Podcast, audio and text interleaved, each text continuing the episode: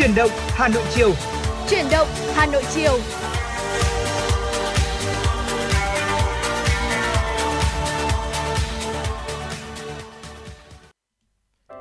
Quý vị thính giả thân mến, như vậy là nhạc hiệu của chuyển động Hà Nội đã vang lên. Chúng ta lại cùng đồng hành với nhau trong chuyển động Hà Nội chiều. Chương trình đang được phát trực tiếp trên kênh tin tức Hà Nội FM 96 MHz và cũng đang được phát trực tuyến trên website hanoionline.vn. Và đồng hành cùng với Võ Nam trong buổi chiều ngày hôm nay để có thể cập nhật và gửi tới quý vị những tin tức một cách nhanh chóng và chính xác nhất đó chính là Phương Nga. À, và hy vọng rằng là những tin tức chúng tôi cập nhật và gửi tới quý vị sẽ được quý vị tương tác và đón nhận nhiệt tình qua hai kênh. Đó là qua số hotline 024 37 73 6688 hoặc là qua trang fanpage chính thức của chương trình là FM96 Thời sự Hà Nội. Vâng, xin được gửi lời chào tới quý vị thính giả cũng như là gửi lời chào tới Võ Nam. Quý vị thân mến, 120 phút trong khung giờ quen thuộc của chuyển động Hà Nội chiều từ 16 giờ đến 18 giờ. Quý vị ờ, có thể đồng hành cùng với chúng tôi à, liên tục cập nhật những tin tức đáng quan tâm trong nước cũng như là quốc tế. Bên cạnh đó không thể thiếu là những giai điệu âm nhạc và những uh, tiểu mục nhỏ theo từng chủ đề ừ. mà các MC của chương trình đã chuẩn bị để có thể chia sẻ bàn luận cùng với lại quý vị thính giả và trong những ngày như thế này trong uh, những cái ngày tháng tư thì có lẽ là quý vị cũng thấy được rằng là những cái tin tức mà chúng ta rất là quan tâm trong những ngày gần đây đó là liên quan tới sức khỏe khi mà dạ vâng. tình hình uh, đang dần quay trở lại của dịch Covid-19 với những cái biến đổi nó căng thẳng hơn và quý vị đừng quên khi mà chúng ta ra đường hay là uh, sinh hoạt ở nơi công cộng thì tuân thủ uh, nghiêm tiêu chí 2K đó là khẩu trang cùng lệ khử khuẩn để có thể bảo vệ sức khỏe cho bản thân mình cũng như là những người xung quanh, ờ, những người thân trong gia đình mình, đặc biệt là ờ, khi mà dịp nghỉ lễ 30 tháng 4 mùng 1 tháng 5 đang đến rất là gần. Dạ vâng ạ và thưa quý vị à, trong chương trình chương trình truyền động Hà Nội chiều ngày hôm nay thì bên cạnh những tin tức được cập nhật một cách nhanh chóng và chính xác nhất cũng như là những nội dung chúng tôi đã chuẩn bị để giới thiệu cho quý vị và các bạn cũng sẽ là những ca khúc âm nhạc mà uh, quý vị yêu cầu hoặc là chúng tôi gửi gắm đến quý vị trong truyền động Hà Nội chiều ngày hôm nay. Và bây giờ thì trước khi đến với những nội dung của chương trình thì hãy cùng với chúng tôi thư giãn và khởi động với một giai điệu của ca khúc là anh qua sự thể hiện của Phạm Lịch. Quý vị hãy giữ sóng Võ Nam và Phương Nga sẽ quay trở lại ngay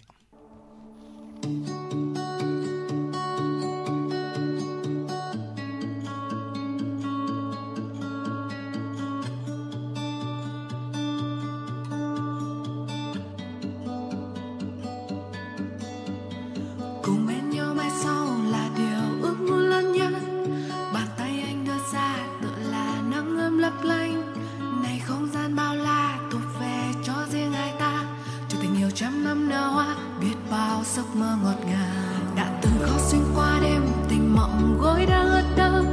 Chợt anh như hè qua ngập tràn ấm áp nắng sớm. Dù hai ta ra đi và dù hai ta ra đi, vẫn còn đầy bóng dáng ngày ấy. Một điều xa xưa ta thề nguyện qua rồi. Cùng đi.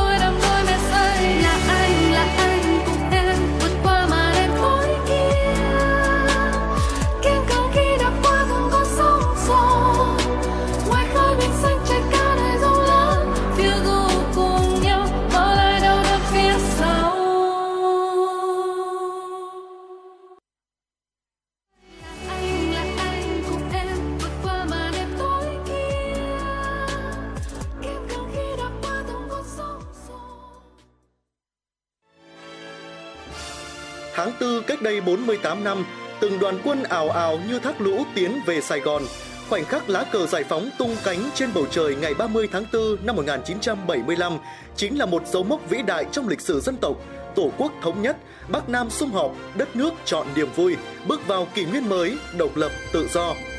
Những ngày tháng tư này, ngắm nhìn non sông một dải cờ bay, ta càng thêm bồi hồi xúc động khi nghĩ về những năm tháng hào hùng của đất nước với những cột mốc lịch sử trọng đại từ Hiệp định Geneva đến Hiệp định Paris và kết thúc bằng đại thắng mùa xuân năm 1975.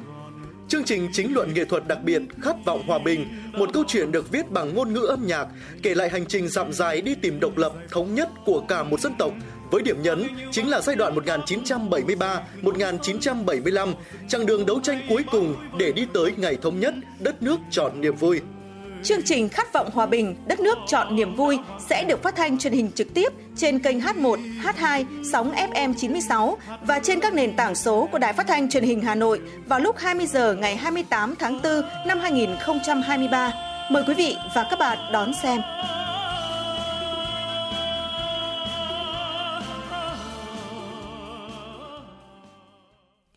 Quý vị và các bạn đang quay trở lại với chuyển động Hà Nội chiều cùng với Võ Nam và Phương Nga và chương trình của chúng chúng tôi xin được tiếp tục với những tin tức thời sự đáng chú ý do phóng viên Thu Vân thực hiện. Mời quý vị và các bạn cùng nghe.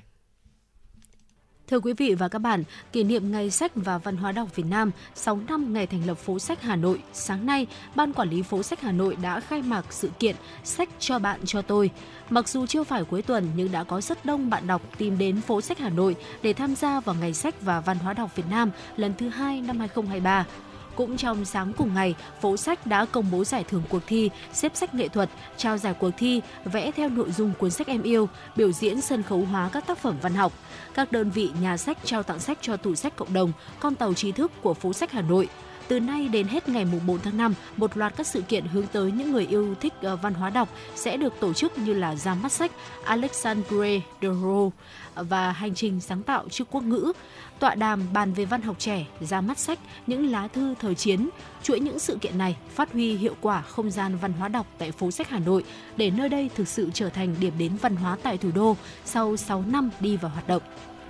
Ngày hôm nay, Liên đoàn Lao động thành phố Hà Nội thông tin hưởng ứng tháng hành động về an toàn vệ sinh lao động năm nay, Liên đoàn Lao động thành phố Hà Nội đã chỉ đạo các cấp công đoàn tổ chức tốt các hoạt động gặp mặt, thăm hỏi, tặng quà, chăm lo các gia đình và bản thân người lao động không may bị tai nạn lao động, bệnh nghề nghiệp, thăm tặng quà hỗ trợ 2.000 đoàn viên người lao động khó khăn. Bên cạnh đó, có hàng trăm người lao động bị tai nạn lao động, bệnh nghề nghiệp được các cấp công đoàn hỗ trợ nhân dịp này. Hiện nay Liên đoàn Lao động thành phố Hà Nội đã thành lập nhiều đoàn xuống tận cơ sở, nhà riêng người lao động ở các quận huyện thăm hỏi tình hình sức khỏe, cuộc sống của công nhân bị tai nạn lao động, đồng thời động viên họ khắc phục khó khăn vươn lên, theo đánh giá của Liên đoàn Lao động thành phố, trong số công nhân bị tai nạn lao động có những người vô cùng khó khăn. Liên đoàn Lao động thành phố đã quyết định hỗ trợ mỗi công nhân lao động bị tai nạn lao động một phần quà gồm 3 triệu đồng tiền mặt và túi quà trị giá 350.000 đồng. Đồng thời đề nghị Liên đoàn Lao động huyện Đông Anh, ban lãnh đạo và công đoàn doanh nghiệp tiếp tục chăm lo, hỗ trợ cho công nhân bị tai nạn lao động sớm vượt qua khó khăn, ổn định cuộc sống. Tuyến du lịch văn hóa Hà Nội Bắc Giang và tuyến du lịch trải nghiệm Hà Nội Mộc Châu Sơn La là hai trong số những sản phẩm du lịch đặc biệt nhằm kết nối văn hóa, tâm linh trải nghiệm, mang đến cho du khách những hành trình đầy đủ, trọn vẹn về kiến thức và thỏa mãn về cảm xúc cùng trải nghiệm nghe nhìn tương tác. Ông Phùng Quang Thắng, Chủ tịch Hiệp hội Lữ hành Hà Nội, Phó Chủ tịch SGO Travel cho biết, tuyến du lịch văn hóa Hà Nội Bắc Giang với trùng tour 7 sản phẩm du lịch văn hóa nhiều chủ đề chính là tuyến du lịch đầu tiên SGO khai thác theo khía cạnh này. Đáng chú ý, sản phẩm lõi của bộ sản phẩm chính là tour một ngày Hà Nội Tây Yên Tử, theo dấu chân Phật Hoàng của SGO Travel trước đó đã thu hút nhiều du khách trong và ngoài nước. Tour đưa du khách trải nghiệm hành trình lịch sử đầy cảm xúc trên con đường Hoàng Dương thuyết pháp của vua Trần Nhân Tông và các đồ đệ vào hơn 700 năm trước. Đây là con đường hành hương đầy ý nghĩa về vùng thánh địa của thiền phái Trúc Lâm Tour xuất phát tại Hoàng thành Thăng Long qua chùa Vĩnh Nghiêm, nơi Phật Hoàng Trần Nhân Tông Hoàng Dương thuyết pháp và cuối cùng là đến với đỉnh thiêng Yên Tử. Đặc biệt tại chùa Vĩnh Nghiêm cũng chính là nơi đang lưu giữ hơn 3.050 mộc bản từ thế kỷ 16 tới 19. Du khách sẽ được tìm hiểu về một trong những di sản văn hóa của nhân loại đã được UNESCO công nhận và trải nghiệm in mộc bản cho riêng mình. Một sản phẩm văn hóa độc đáo nữa về Bắc Giang đó là sản phẩm du lịch nông thôn với tour Hà Nội Lục Ngạn một ngày, trải nghiệm miệt vườn và làng nghề. Chương trình đưa du khách tới thăm Bắc Giang, vựa hoa quả lớn nhất miền Bắc, ghé thăm làng nghề mì trũ nổi tiếng, trực tiếp tráng bánh và ăn thử mì trũ ướt, và thăm vườn quả theo mùa cùng nhiều trải nghiệm độc đáo khác. Đối với chương trình du lịch Hà Nội Mộc Châu Sơn La, đơn vị đang kết hợp khai thác những giá trị văn hóa dân tộc kết hợp với những lợi thế về thiên nhiên của cao nguyên Mộc Châu. Triển lãm quốc tế chuyên ngành y dược Việt Nam năm 2023 sẽ diễn ra từ ngày 10 đến ngày 13 tháng 5 với hơn 500 gian hàng của 350 đơn vị đến từ 30 quốc gia và vùng lãnh thổ. Triển lãm do Công ty Cổ phần Xuất nhập khẩu Y tế Việt Nam, Công ty Cổ phần Hội trợ Triển lãm và Quảng cáo Việt Nam phối hợp tổ chức – đây là sự kiện diễn ra hàng năm từ năm 1994 đến nay. Triển lãm đã được ghi nhận là sự kiện uy tín được doanh nghiệp, người tiêu dùng, giới chuyên môn trong nước và quốc tế đánh giá là triển lãm chuyên ngành thành công. Năm 2023, triển lãm sẽ diễn ra từ ngày 10 đến 13 tháng 5 tại Hà Nội, quy tụ hơn 500 gian hàng của 350 đơn vị là các tổ chức doanh nghiệp Việt Nam và quốc tế đến từ 30 quốc gia và vùng lãnh thổ như Ấn Độ, Ba Lan, Bangladesh, Bỉ, Đức, Séc, Đài Loan Trung Quốc, Hà Lan, Hàn Quốc, Hoa Kỳ, Hồng Kông Trung Quốc, Indonesia, Israel, Iran, Nga, Malaysia, Nhật Bản, New Zealand, Singapore, Thái Lan, Thụy Điển, Trung Quốc, Phần Lan, Việt Nam, vân vân.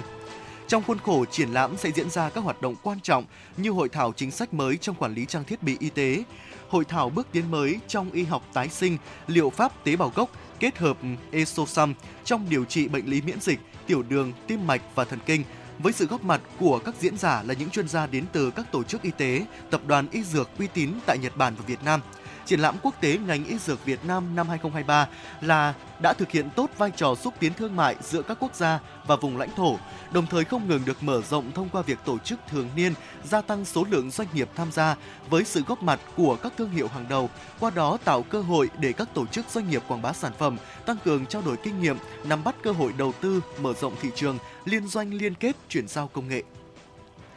Vâng ạ thưa quý vị, vừa rồi những tin tức thời sự đáng chú ý mà chúng tôi cập nhật và gửi đến quý vị trong à, khung giờ phát sóng của Chủ động Hà Nội buổi chiều ngày hôm nay. Và những tin tức vẫn sẽ được chúng tôi liên tục cập nhật ở những phần sau của chương trình. Và ngay bây giờ thì chúng ta cùng đến với một yêu cầu âm nhạc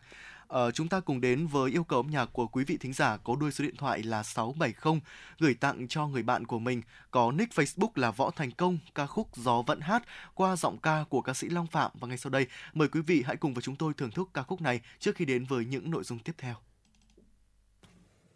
thương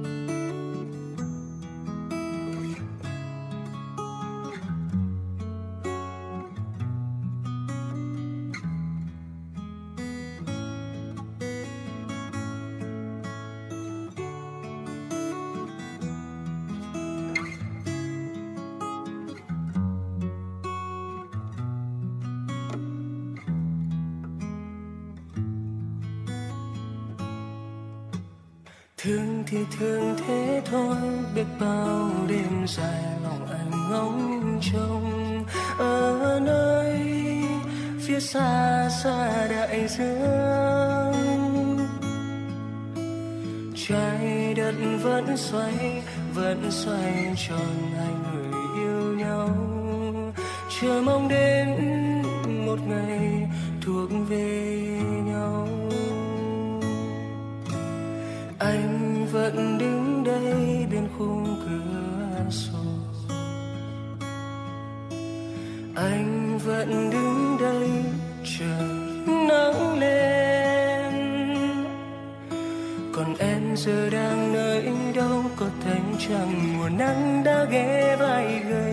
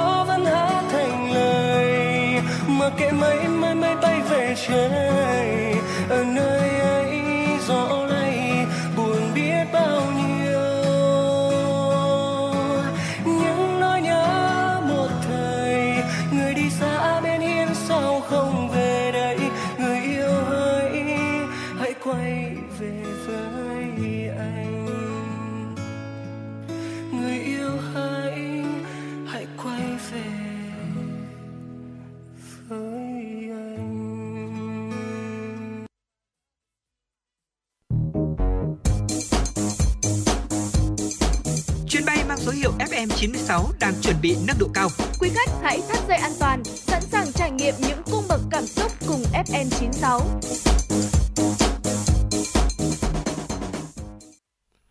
Quý vị thính giả thân mến, chúng ta đang cùng nhau quay trở lại với chuyển động Hà Nội cùng với Võ Nam và Phương Nga để chúng ta bước sang một tiểu mục tiếp theo, đó chính là tiểu mục khám phá Hà Nội. À, thưa quý vị thính giả thân mến, những ngày này thì chúng ta đã bắt vào bắt đầu bước vào thời tiết của mùa hè rồi, cũng là thời điểm để mọi người chúng ta cùng nhau có cho mình uh, những cái chuyến du lịch À, một số người bạn của tôi khi đến với Hà Nội thì à, đều dành một câu hỏi đó chính là à, du lịch Hà Nội thì à, sẽ mua quà gì để có thể về làm quà cho bạn bè và người thân của họ. Thì à, trong chuyển động Hà Nội ngày hôm nay thì hãy để Võ Nam và Phương Nga gợi ý cho quý vị à, những cái đặc sản hay là những món quà mà quý vị và các bạn chúng ta có thể mua về để làm quà cho người thân và bạn bè nếu có dịp ghé thăm Hà Nội hoặc là nếu có dịp từ Hà Nội đến những à, tỉnh thành, những địa phương khác để có thể làm quà cho bạn bè và người thân của mình. Vâng ạ, Ờ, đặc sản Hà Nội thì nếu mà để mà kể ra hết trong một thời lượng chương trình chuyển động Hà Nội Ừ. chắc chắn là sẽ khó mà có thể kể hết được. Ờ, nhưng mà trong ờ, phần thời lượng của khám phá Hà Nội chiều ngày hôm nay thì chúng tôi muốn chia sẻ với quý vị một cái đặc sản mà có lẽ là nếu như mà vào mùa thu thì nó sẽ chính là một cái đặc sản mà nói đến là chúng ta sẽ nghĩ ngay đến mùa thu Hà Nội. Ừ. Nhưng mà thực ra là khi mà với những du khách từ xa đến với Hà Nội thì ở bất kể một thời điểm nào trong năm chúng ta cũng có thể mua cái đặc sản này về để à, gửi tặng cho người thân bạn bè của mình ở một địa phương khác đó chính là cốm làng vòng đúng không ạ Ờ, cốm thì là món đặc sản à, ờ, đầu tiên mà chúng tôi sẽ giới thiệu trong danh sách buổi chiều ngày hôm nay của tiểu mục khám phá Hà Nội. Cốm lòng vòng thì đã nổi tiếng từ lâu đời với lại người dân và các khách du lịch Hà Nội. Cốm thì thường là chỉ có vào mùa thu, được thu hoạch từ những bông lúa nếp ngon nhất và có vị ngọt thanh đặc biệt. À, sự ra đời của cốm lòng vòng cũng rất là thú vị. À, vào nhiều thế kỷ trước khi mà người dân lòng vòng thu hoạch lúa nếp sớm để mà tránh mưa bão, làm hỏng cây lúa thì vô tình phát hiện ra là món nếp non này ở khi rang lên và ủ lại thì có vị rất là ngon, ngọt bùi khó tả. Vì vậy mà cốm đã ra đời, đặc biệt là vào mùa thu thì nó lại lại trở thành một cái món đặc sản nước tiếng của người Hà Nội à, chúng ta có thể bắt gặp những xe đạp bán cốm ở bất cứ đâu trên đường phố Hà Nội. Ngoài ra thì có thể mua bánh cốm đậu xanh à, về làm quà là thức quà vặt ở Hà Nội rất là được yêu thích. À, chúng ta có thể ghé qua tận nơi địa chỉ làng vòng ở dịch vọng hậu quận cầu giấy hay là làng cốm mễ trì quận nam từ liêm à, giá tham khảo cho từ một lạng cốm chỉ là 25.000 thôi ạ Dạ vâng ạ, bên cạnh cốm làng vòng thì ghé thăm Hà Nội mà không thể à, chúng ta sẽ không thể quên được một cái thức quà nữa đó chính là ô mai rồi ạ. Ô mai từ lâu đã trở thành một cái thức quà vặt mà không thể thiếu trong mỗi gia đình Hà Nội, đặc biệt là vào những cái dịp lễ Tết. Ô mai là một trong các đặc sản Hà Nội được mua làm quà nhiều. Ờ,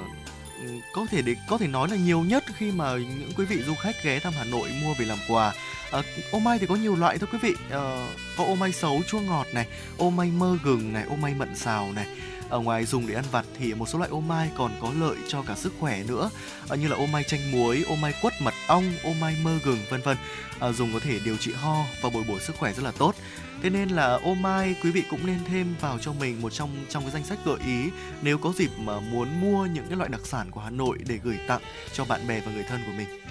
vừa rồi là hai gợi ý ờ, những món đặc sản của Hà Nội mà chúng ta có thể ăn vặt chơi chơi vào cái thời điểm tầm chiều chiều như thế này. Dạ vâng ờ, còn thì có một cái món ăn mà sẽ xuất hiện trong những cái bữa ăn chính của người Việt Nam đó là giò chả. Giò chả mà đặc sản ở Hà Nội thì phải kể đến là giò chả ước lễ là một trong các cái đặc sản của thủ đô mua làm quà có tuổi đời lên tới hàng trăm năm. Du lịch Hà Nội thì chắc hẳn là chúng ta sẽ không thể nào bỏ qua cái món đặc sản cực kỳ ngon này rồi giò trà ước lễ thì có nguồn gốc từ làng ước lễ thuộc huyện Thanh Oai Hà Nội giò trà hiện nay được phát triển thành nhiều món ngon đa dạng hơn như là giò lụa nem chua nem rán chả quế thường dùng trong các bữa cơm hàng ngày đặc biệt là trong mỗi bữa cỗ cưới này ở bữa dỗ hay là ngày lễ Tết truyền thống ở miền Bắc thì sẽ không thể thiếu đĩa giò ngon ở trên mâm cơm. Ờ, chúng ta có thể ghé qua trực tiếp địa chỉ giò chả Quốc Hương ở số 9 Hàng Bông Hoàn Kiếm hay là giò chả Báo Lũy ở số 54 Trần Xuân Soạn, Hai Bà Trưng để có thể tìm mua đặc sản giò chả ước lễ. Vâng ạ, bên cạnh đó thì bánh chè lam cũng là một cái thức quà vặt được yêu thích ở Hà Nội. À, đặc biệt là những người cao tuổi thưởng thức cái bánh chè lam và nhâm nhi một uh, chén chè, một chén trà thì quả là một cái thú vui tao nhã của rất nhiều người Hà Nội từ xưa đến nay. Bánh chè lam thì được làm từ bột nếp, mạch nha, đường, lạc và gừng. Có một cái vị ngọt rất là thanh và rất là ngon. À, bánh chè lam rất là dẻo được cắt ra thành từng miếng nhỏ. Ở trong khi thưởng thức nếu ăn không thì sẽ cảm thấy rất là ngọt. Thế nhưng mà nếu dùng kèm cùng với một chén uh, chè mạ thì uh, sẽ thấy là uh, vị ngọt nó được thanh lưu lại ở cổ rất là thú vị à, quý vị có thể mua bánh chè lam ở à, một số địa chỉ mà quý vị thính giả đã giới thiệu cho chúng tôi đó là bánh chè lam Bảo Minh ở số 12 Hàng Than Hoàn Kiếm hay là bánh chè lam Đường Lâm ở số 81 Dương Khuê Cầu Giấy hoặc là những cái địa chỉ nào đó nữa thì quý vị có thể à, giới thiệu cho chúng tôi thêm giá tham khảo thì cũng rẻ thôi chỉ từ 20.000 đồng là chúng ta đã có thể à, sở hữu cho mình cái thứ quà đặc sản của Hà Nội này rồi ạ. Ừ, và sấu Hà Nội cũng đã ừ. trở thành đặc trưng của thủ đô từ lâu. Sấu có thể dùng để ờ, nấu canh chua, ngâm đường để pha nước uống hay là làm ô mai thì đều rất là ngon. Sấu Hà Nội thì thường chỉ có vào mùa hè thôi và hay rơi dụng trên khắp đường phố Hà Nội ờ, và sấu rất là rẻ và chúng ta có thể tìm được ở bất cứ đâu trong các khu chợ dân sinh trên thành phố uh, chúng ta có thể là cảm thấy rằng là uh, ghé qua Hà Nội mà mua được một chút xấu Hà Nội về làm quà để uh, cho các bà nội trợ uh, có thể dùng nấu canh này làm ô mai hay là ngâm nước uống thì cũng sẽ là một cái món quà rất là thiết thực từ thủ đô Hà Nội đúng không ạ? Vâng ạ, ngoài xấu thì uh, bánh chả cũng là một cái thức quà đặc biệt nữa. Uh, một trong đặc sản của Hà Nội được mua làm quà nhiều uh, cũng giống như bánh chè lam thôi bánh chả cần được dùng kèm với một chén nước chè à, thì khi đó mới có thể toát ra được cái vị ngon vốn có của nó. Bánh chả được làm từ bột mì bột nếp mỡ và đường lá chanh được nướng giòn có vị ngon lạ và mùi thơm từ lá chanh rất là đặc biệt. Bánh chả là một trong những cái loại bánh đặc sản của Hà Nội ăn phải nói là rất là ghiền. À, lại là một món quà biếu vừa giá trị mà lại vừa đậm chất Hà Nội được nhiều người cao tuổi rất là thích. À, cái mức giá để chúng ta có thể sở hữu cái thức quà này cũng rất là rẻ phải chăng thôi chỉ từ 25.000 cho à, một túi bánh chả thưa quý vị và thêm một đặc sản của Hà Nội nữa. Thực ra đây là một đặc trưng của thủ đô chúng ta ừ, nhưng vâng mà ạ Ờ, không được không nên xếp vào thủ vào danh mục đặc sản để có thể ăn được mà nó sẽ là một cái nét văn hóa ờ, một cái món quà lưu niệm. Đó là gốm sứ đi Hà Nội thì chúng ta cũng có thể là suy nghĩ là sẽ mang về món quà lưu niệm gì đây. Thì các sản phẩm gốm sứ sẽ là một trong những món quà lưu niệm Hà Nội được yêu thích nhất đồ gốm sứ thì nổi bật phải kể đến đó là gốm bát tràng, làng nghề gốm truyền thống lâu đời ở thủ đô. Đồ gốm thì có rất là nhiều loại được dùng để trang trí nhà cửa hoặc là ứng dụng vào đời sống như là tranh gốm, bình hoa, bát đĩa gốm đều có họa tiết rất là đẹp và sang trọng. Chúng ta có thể ghé qua làng gốm bát tràng ở huyện gia lâm hay là cửa hàng gốm sứ bát tràng ngay số 12 đặng thùy trâm, cầu giấy ở trong nội thành hà nội để có thể tìm mua các sản phẩm gốm bát tràng nhé. Vâng ạ, ngoài ra thì cũng có một cái thức quà lưu niệm nữa. Bên cạnh những cái món đặc sản bên cạnh à, gốm bát tràng đó chính là lụa. À, lụa và các sản phẩm từ lụa cũng là một cái thứ quà lưu niệm Hà Nội mà bạn nên mua về để tặng và biếu cho người thân bạn bè. Bạn nhất định phải ghé đến làng lụa Vạn Phúc Hà Đông chắc chắn rồi rất là nổi tiếng là nơi sản xuất và kinh doanh lụa truyền thống lâu đời ở Hà Nội. Ở nơi đây cũng ờ, có tất tần tật những cái món đồ từ lụa rất là thú vị. Ở từ quần áo, khăn choàng, túi ví vân vân đều được may cẩn thận và tỉ mỉ từng đường kim mũi chỉ và có hoa văn rất là tinh xảo. Ờ, quý vị có thể ghé thăm làng lụa Vạn Phúc ở à, Hà Đông, Hà Nội ờ, để có thể à, mua cái à, thứ quà lưu niệm này với mức giá cũng phải chăng thôi chỉ từ 100.000 đồng trên một sản phẩm trở lên là quý vị có thể đã sở hữu cho mình được một món quà lưu niệm từ lụa ở Hà Đông rồi. Và những địa điểm mua sắm nổi tiếng khác ở Hà Nội chúng tôi xin được chia sẻ thêm với lại quý vị nếu như mà uh, những uh, quý vị thính giả nào mà chúng ta đang sinh sống ở một địa phương khác và ừ. muốn du lịch tới thủ đô ngay trong cái thời gian sắp tới thì chợ Đồng Xuân là một ngôi chợ cổ nổi tiếng nhất ở Hà Nội, chuyên buôn bán xỉ tất cả cái mặt hàng như là quần áo, đồ gia dụng thực phẩm và nằm giữa lòng thành phố từ lâu chợ Đồng Xuân đã trở thành một nét đẹp truyền thống và cũng là biểu tượng của thủ đô. À, có thể ghé đến chợ Đồng Xuân một lần để khám phá ngay các hoạt động mua sắm tấp nập ở khu chợ nổi tiếng. Ở chợ Đồng Xuân có địa chỉ ở số 15 Cầu Đông, Đồng Xuân, Hoàn Kiếm. Bên cạnh đó thì khu chợ Hàng Bè cũng nằm trong khu vực phố cổ Hà Nội và cũng là một ờ, ngôi chợ nổi tiếng với các cái mặt hàng thực phẩm, thời trang, đặc sản và đồ lưu niệm. Chợ Hàng Bè thì luôn tấp nập khách qua lại từ sáng đến đêm nên là chúng ta có thể ghé đến tham quan và mua sắm bất cứ lúc nào trong ngày. Chợ nằm ngay trên phố Gia Ngư Hoàn Kiếm là một nơi sầm uất nhất nhì thủ đô Hà Nội à, gần với lại chợ hàng bè thì chúng ta có thể ghé ngay qua hàng đường. À, một con phố nổi tiếng của Hà Nội chuyên bán các loại ô mai. À, du lịch Hà Nội thì chúng ta sẽ uh, cần uh, tìm những loại đặc sản đúng không ạ? Và như chúng tôi vừa chia sẻ thì ô mai Hà Nội trong đó phải kể đến là ô mai hàng đường. Khi nhắc đến uh, sẽ là một cái lựa chọn rất là tối ưu cho những ai mà chúng ta muốn lựa ô mai về làm quà. Ờ, có dịp đi tour Hà Nội thì chắc hẳn là các hướng dẫn viên cũng sẽ nhiệt tình chỉ dẫn chúng ta đến ờ, hàng đường để có thể tham quan và mua sắm các loại ô mai truyền thống ở đây về thưởng thức hoặc là làm quà biếu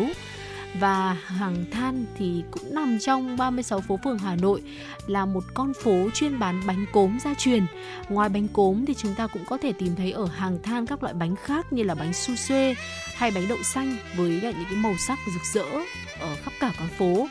Khu vực phố cổ thì là nơi có nhiều khách sạn ở Hà Nội nhất cho chúng ta lựa chọn để mà tiện tham quan và mua sắm quanh 36 phố phường. Thì quý vị thính giả, nếu như mà chúng ta đang có ý định du lịch thủ đô thì cũng có thể cân nhắc khu vực phố cổ để lựa chọn là tìm những cái nơi lưu trú cũng như là có thể tiện cho cái việc là chúng ta tham quan xung quanh khu vực này. Dạ vâng ạ, vừa rồi là những chia sẻ của chúng tôi Võ Nam và Phương Nga về những cái món quà quý vị có thể mua về để dành tặng cho bạn bè và người thân nếu có dịp đi đến à, du lịch ở Hà Nội hoặc là từ Hà Nội muốn mua một à, thức quà đặc sản nào đó có thể dành tặng cho bạn bè, dành tặng cho người thân ở những địa phương khác. À, và ngay bây giờ thì à, chia tay với tiểu mục khám phá Hà Nội, chúng tôi cũng vừa nhận được một yêu cầu âm nhạc của quý vị thính giả có nick ờ, Facebook là Minh Minh ờ, muốn gửi tặng ờ, tới tất cả quý vị thính giả đang nghe đài ca khúc đó chính là Hà Nội 12 mùa hoa của nhạc sĩ Giáng Son qua sự thể hiện của ca sĩ Dương Hoàng Yến. À, tôi nghĩ là một ca khúc rất là phù hợp à, với nội dung của chúng ta ngày hôm nay đúng không ạ? Ngay bây giờ thì hãy cùng với chúng tôi đến với yêu cầu âm nhạc này của quý vị thính giả là Minh Minh. Quý vị hãy giữ sóng, chúng tôi sẽ quay trở lại ngay.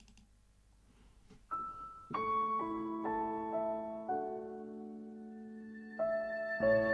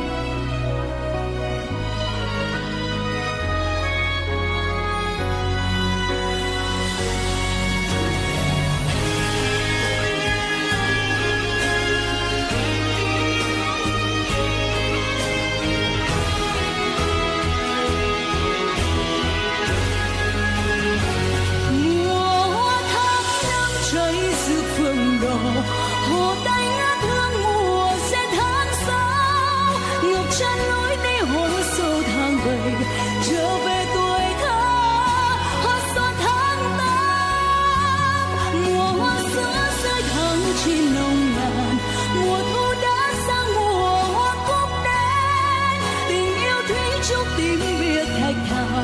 rực sáng cuối đông cài vang bên sông.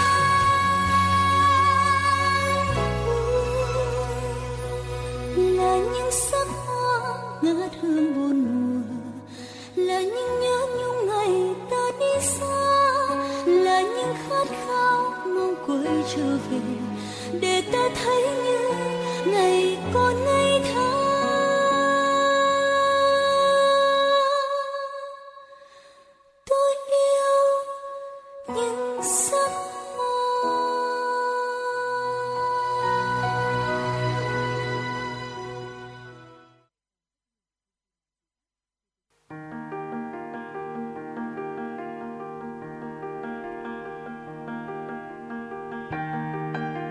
và các bạn đang theo dõi kênh FM 96 MHz của Đài Phát thanh Truyền hình Hà Nội. Hãy giữ sóng và tương tác với chúng tôi theo số điện thoại 024 3773 6688. FM 96 đồng hành trên mọi nẻo đường.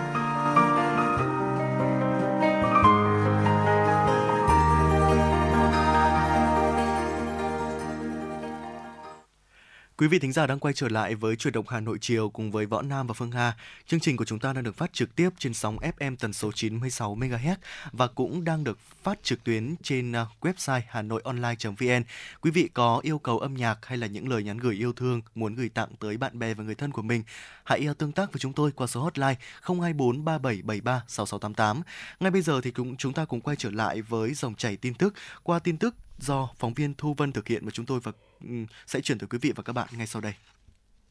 Thưa quý vị và các bạn, sáng nay 21 tháng 4, triển lãm Contech Việt Nam 2023 đã được khai mạc tại Hà Nội với quy mô 100 gian hàng của 60 doanh nghiệp trong và ngoài nước tham gia. Triển lãm Contech Việt Nam, triển lãm quốc tế về xây dựng công nghiệp mỏ và giao thông máy móc, thiết bị công nghệ, phương tiện và vật liệu năm nay diễn ra từ ngày 21 đến ngày 24 tháng 4. Đây là sự kiện thường niên tiêu biểu mang đến các sản phẩm máy, thiết bị mới nhất, những giải pháp công nghệ tối ưu cho ngành xây dựng, khai thác mỏ và giao thông tại Việt Nam. Triển lãm năm nay có quy mô hơn 100 gian hàng trưng bày với gần 60 đơn vị tham gia, đại diện cho hàng trăm thương hiệu đến từ Việt Nam và các quốc gia trong khu vực và quốc tế như Trung Quốc, Hàn Quốc, Singapore, Australia, Ấn Độ, Đức, Pháp, Italia, Thụy Điển, Liên bang Nga. Triển lãm Contech Việt Nam 2023 là cơ hội cho các đơn vị trưng bày trở thành cầu nối giữa các nhà cung cấp trong nước và nước ngoài với ờ, khả năng ờ, tìm kiếm đối tác tại thị trường đầy tiềm năng như Việt Nam cũng là dịp để các công ty trong nước giới thiệu đầy đủ về thế mạnh, thúc đẩy hoạt động kinh doanh, tranh thủ sự hợp tác của đối tác nước ngoài, cập nhật thiết bị, công nghệ mới từ các quốc gia trên thế giới để nâng cao trình độ năng lực cho doanh nghiệp. Phát biểu tại buổi lễ, ông ờ, Tống Văn Nga, nguyên Thứ trưởng Bộ Xây dựng, Chủ tịch Hội Vật liệu Xây dựng Việt Nam cho hay, triển lãm Côn tích Việt Nam 2023 được tổ chức trở lại sau thời gian tạm ngưng do ảnh hưởng của dịch Covid-19. Đây là địa điểm lý tưởng cho các nhà sản xuất cung ứng trong và ngoài đến tham quan, tìm hiểu thiết bị công nghệ mới và hợp tác đầu tư kinh doanh. Từ ngày 20 đến 22 tháng 4 tại Trung tâm Triển lãm Quốc tế ICE Hà Nội diễn ra triển lãm quốc tế thiết bị và công nghệ quảng cáo Việt Nam Việt Ad 2023 Hà Nội và triển lãm quốc tế ngành in ấn và bao bì Việt Nam VPSI 2023 Hà Nội. Triển lãm do Hiệp hội Quảng cáo Việt Nam phối hợp cùng Công ty Cổ phần Quảng cáo và Xúc tiến Thương mại Đông Nam tổ chức với quy mô 220 gian hàng của các doanh nghiệp trong nước và quốc tế. Triển lãm Việt Art 2023 Hà Nội và VPSI 2023 Hà Nội trưng bày thiết bị công nghệ quảng cáo và in ấn lớn nhất tại Việt Nam.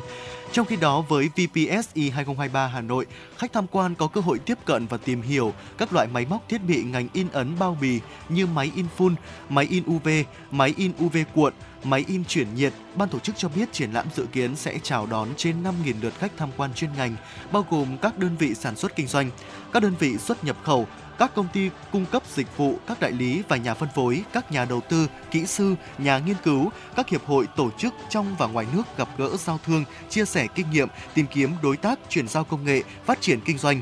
từ đó góp phần nâng cao chất lượng sản phẩm nhằm quảng bá thương hiệu, đẩy mạnh năng lực cạnh tranh, hỗ trợ các doanh nghiệp có những định hướng và chiến lược kinh doanh, mở ra cơ hội hợp tác mới cho các doanh nghiệp trong ngành quảng cáo in ấn. Trong tuần trở lại đây, Bệnh viện Đa khoa Tâm Anh Hà Nội tiếp nhận nhiều người bệnh mạng tính đồng nhiễm COVID-19 và các bệnh truyền nhiễm đường hô hấp khác. Thạc sĩ bác sĩ Mai Mạnh Tam, Phó trưởng khoa hô hấp, Bệnh viện Đa khoa Tâm Anh Hà Nội cho biết, số ca mắc COVID-19 mới có xu hướng gia tăng và sự bùng phát các bệnh truyền nhiễm đường hô hấp khiến tỷ lệ người yếu thế như là người già, người có bệnh lý mạng tính nhập viện gia tăng trong đó nhiều trường hợp cấp cứu do bội nhiễm cả COVID-19 và cúm, viêm phổi do phế cầu, cùng với cúm, vi khuẩn phế cầu là một trong những nguyên nhân phổ biến nhất gây ra tình trạng viêm phổi nặng. Những người từng mắc COVID-19 hay có bệnh lý nền ở cốt D và hen suyễn đã bị viêm phổi mãn tính nên khi có bất kỳ tổn thương nào khác ở phổi đều dẫn đến đợt bùng phát cấp tính, kéo dài thời gian nằm viện. Thạc sĩ bác sĩ Mai Mạnh Tam nhấn mạnh, nếu chưa được bảo vệ bằng vaccine trước đó, những người có hệ miễn dịch suy yếu có nguy cơ suy sụp rất nhanh. Không chỉ COVID-19, việc đồng nhiễm với các tác nhân truyền nhiễm khác như là virus cúm, vi khuẩn phế cầu, vi khuẩn ho gà cũng nguy hiểm không kém. Do đó, việc chủ động phòng bệnh bằng cách tiêm vaccine hô hấp để bảo vệ phổi là rất cần thiết. Bác sĩ chuyên khoa 1 Bạch Thị Chính, giám đốc y khoa, hệ thống tiêm chủng VNVC cho biết, nhiều nghiên cứu cho thấy người lớn tuổi được tiêm vaccine phế cầu có nguy cơ nhiễm COVID-19 thấp hơn 35% so với người lớn không được tiêm chủng. Đặc biệt, người trên 65 tuổi đã tiêm vaccine phế cầu Prevena 13 giảm được 32% nguy cơ nhập viện và tử vong do COVID-19. Theo bác sĩ chính, bên cạnh chủ động tiêm vaccine, người dân cũng cần dự phòng bằng cách giữ gìn vệ sinh cơ thể và môi trường sống, bổ sung đầy đủ chất dinh dưỡng, tập thể dục, giữ ấm hay là đeo khẩu trang khi ra đường để bảo vệ hệ hô hấp. Thủ tướng Chính phủ vừa có chỉ thị về tăng cường bảo đảm trật tự an toàn giao thông đường bộ, trong đó quyết liệt việc kiểm soát xử lý đối với người điều khiển phương tiện có nồng độ cồn. Bởi theo chính lực lượng cảnh sát giao thông và liên ngành chỉ rõ trong thời gian qua, khi việc kiểm tra nồng độ cồn được thực hiện nghiêm, số người có nồng độ cồn điều khiển phương tiện cũng như số vụ tai nạn giao thông liên quan tới rượu bia đang dần giảm rất mạnh. Trung tá Đinh Ngọc Đạo, Phó đội trưởng đội cảnh sát giao thông số 1, Phòng cảnh sát giao thông công an thành phố Hà Nội cho biết, trước đây có các trực chúng tôi ghi nhận trên 17% người điều khiển vi phạm nồng độ cồn, giờ chỉ còn khoảng 2,5%. Đặc biệt lái xe ô tô lại càng không có. Tỷ lệ các cuộc kiểm tra có số lượng người không vi phạm nồng độ cồn ngày càng tăng lên. Nhiều người dân chia sẻ việc hiện diện liên tục và ở nhiều nơi của lực lượng chức năng kiểm tra nồng độ cồn khiến cho người dân thay đổi ý thức, không uống rượu bia trước khi lái xe ra đường, kiểm soát nồng độ cồn chặt, áp lực đối với đội ngũ y tế cũng như tại khoa cấp cứu Bệnh viện Hữu nghị Việt Đức. Nửa đầu tháng 4 trong số hơn 800 ca cấp cứu tai nạn, chỉ có khoảng 100 ca tai nạn có liên quan nồng độ cồn, giảm hơn một nửa thời gian trước khi kiểm soát chặt nồng độ cồn. Bác sĩ Phạm Hải Bằng, trưởng khoa khám bệnh cấp cứu Bệnh viện Hữu nghị Việt Đức cho biết, Trước chúng tôi chỉ ghi nhận khoảng 15 đến 20 ca nặng mỗi ngày liên quan đến rượu bia, giờ giảm hẳn thấy rõ. Các ca vào đây cũng không quá căng thẳng. Qua cấp cứu bệnh viện Đức Giang hay bệnh viện Thanh Nhàn cũng ghi nhận số ca tai nạn liên quan tới rượu bia giảm mạnh thời gian qua. Hết quý 1 năm nay, số vụ tai nạn giao thông ở thành phố Hà Nội giảm hơn 17%, số người tử vong giảm gần 29% so với thời gian trước đó. Các lực lượng chức năng sẽ tiếp tục tuần tra xử lý, không để người điều khiển phương tiện có nồng độ cồn, đặc biệt trong kỳ nghỉ lễ sắp tới. Vâng ạ thưa quý vị, vừa rồi là những tin tức thời sự đáng chú ý mà chúng tôi cập nhật và gửi tới quý vị trong chuyển động Hà Nội buổi chiều ngày hôm nay. Còn bây giờ thì hãy cùng với chúng tôi chuyển sang một uh, tiểu mục tiếp theo của truyền động Hà Nội đó chính là tiểu mục ăn gì hôm nay. À, thưa quý vị giả thân mến, hôm nay đã là ngày mùng 2 tháng 3 âm lịch theo lịch âm. À, chỉ ngày mai nữa thôi thì chúng ta sẽ bước sang một cái Tết theo uh, dân gian Việt Nam đó chính là Tết Hàn thực. À, không biết là chị Phương Nga có biết là trong cái Tết này thì chúng ta sẽ có một cái món ăn nào mà người ta thường ăn vào mùa này không nhỉ? Ờ, ờ, tôi đã nhận được một lời rủ dê của người bạn đấy là ngày mai là sẽ cùng qua nhà bạn ấy để có thể làm cái món ăn mà võ nam đang muốn đề cập đến đó chính là bánh trôi bánh chay để mà ừ. có thể là uh, phục vụ cho cái dịp Tết Hàn thực năm nay, tức là vào ngày mai. Và nguyên liệu chúng ta cần chuẩn bị là gì thì chắc chắn là trong tiểu mục ăn gì hôm nay chúng ta sẽ gửi đến cho quý vị thính giả đúng không ạ? Dạ vâng đúng rồi ạ. À, có một số quý vị thính giả thì ờ, chúng ta sẽ có nhu cầu chúng ta sẽ ra ngoài chợ chúng ta sẽ tìm mua những cái loại thực phẩm này để thứ nhất là có thể dâng lên cúng ở trong cái ngày lễ này thứ hai là chúng ta cũng có thể sử dụng nó để có thể thưởng thức cái món ăn đặc biệt này trong dịp Tết Hàn thực. À, tuy nhiên thì có một số quý vị thính giả cũng có gửi yêu cầu về cho chúng tôi đó là uh, thực sự là muốn tự tay mình để có thể làm ra những ờ, chiếc bánh trôi bánh chay như thế thì hãy để với uh, chuyển động Hà Nội ngày hôm nay sẽ giới thiệu cho quý vị. Uh, nguyên liệu thì đơn giản thôi ạ, chỉ cần khoảng 500 g bột nếp uh, 200 g đậu xanh, từ 170 đến 200 g đường, chúng ta sẽ chuẩn bị thêm một ít uh, vừng trắng nữa ở cái công đoạn đầu tiên chắc chắn rồi chúng ta sẽ đó chính là công đoạn làm bột nếp để có thể nặn bánh chay. Ừ. bột nếp làm bánh chay thì giống như là bột để làm bánh trôi thôi. À, chúng ta sẽ có ba cách để có thể làm bột nếp uh, nặn bánh trôi bánh chay mà quý vị và các bạn có thể tham khảo. Đầu tiên là chúng ta sẽ uh, ngâm gạo nếp khoảng từ 5 đến 6 tiếng sau đó đãi sạch xay nhuyễn cái gạo nếp đấy đi ép bỏ nước chua và chúng ta sẽ lấy cái phần bã nếp. Sau đó thì pha thêm một ít nước và nhào cái bột đấy thật dẻo à, chúng ta có một cách nữa là chúng ta có thể sử dụng à, những cái loại bột nếp đóng gói mà quý vị bây giờ có thể mua sẵn ở ngoài siêu thị. Ở những cái cửa hàng tiện lợi cũng có sẵn bán sẵn những cái loại à, uh, bột nếp này rồi. Uh, pha thêm một ít nước nóng khoảng từ 70 đến 80 độ rồi nhào thành bột dẻo. Uh, cũng có một cái cách nữa quý vị có thể uh, ra chợ mua những cái bột ừ, cái những cái bột nếp người ta uh, làm bánh người ta bán sẵn ở cửa hàng đồ khô hoặc là những cái cửa hàng bán xôi chè bán bánh trôi bánh chay với mức giá cũng rất là phải chăng chỉ từ 20.000 đến 25.000 đồng một kg là quý vị đã có thể uh, có cho mình uh, một cái nguyên liệu đó chính là bột nếp để có thể tiến hành nặn bánh trôi bánh trôi bánh chay rồi ừ, đó là phần à, vỏ bánh. Còn tiến tới phần nhân thì uh, chắc chắn là chúng ta sẽ làm nhân đậu xanh với loại bánh này rồi. Ở uh, đậu xanh thì dùng loại cả vỏ ngâm khoảng từ 3 tới 4 tiếng đãi sạch lại rồi là mang đi đồ hấp trong khoảng 25 phút để đậu có thể chín mềm ạ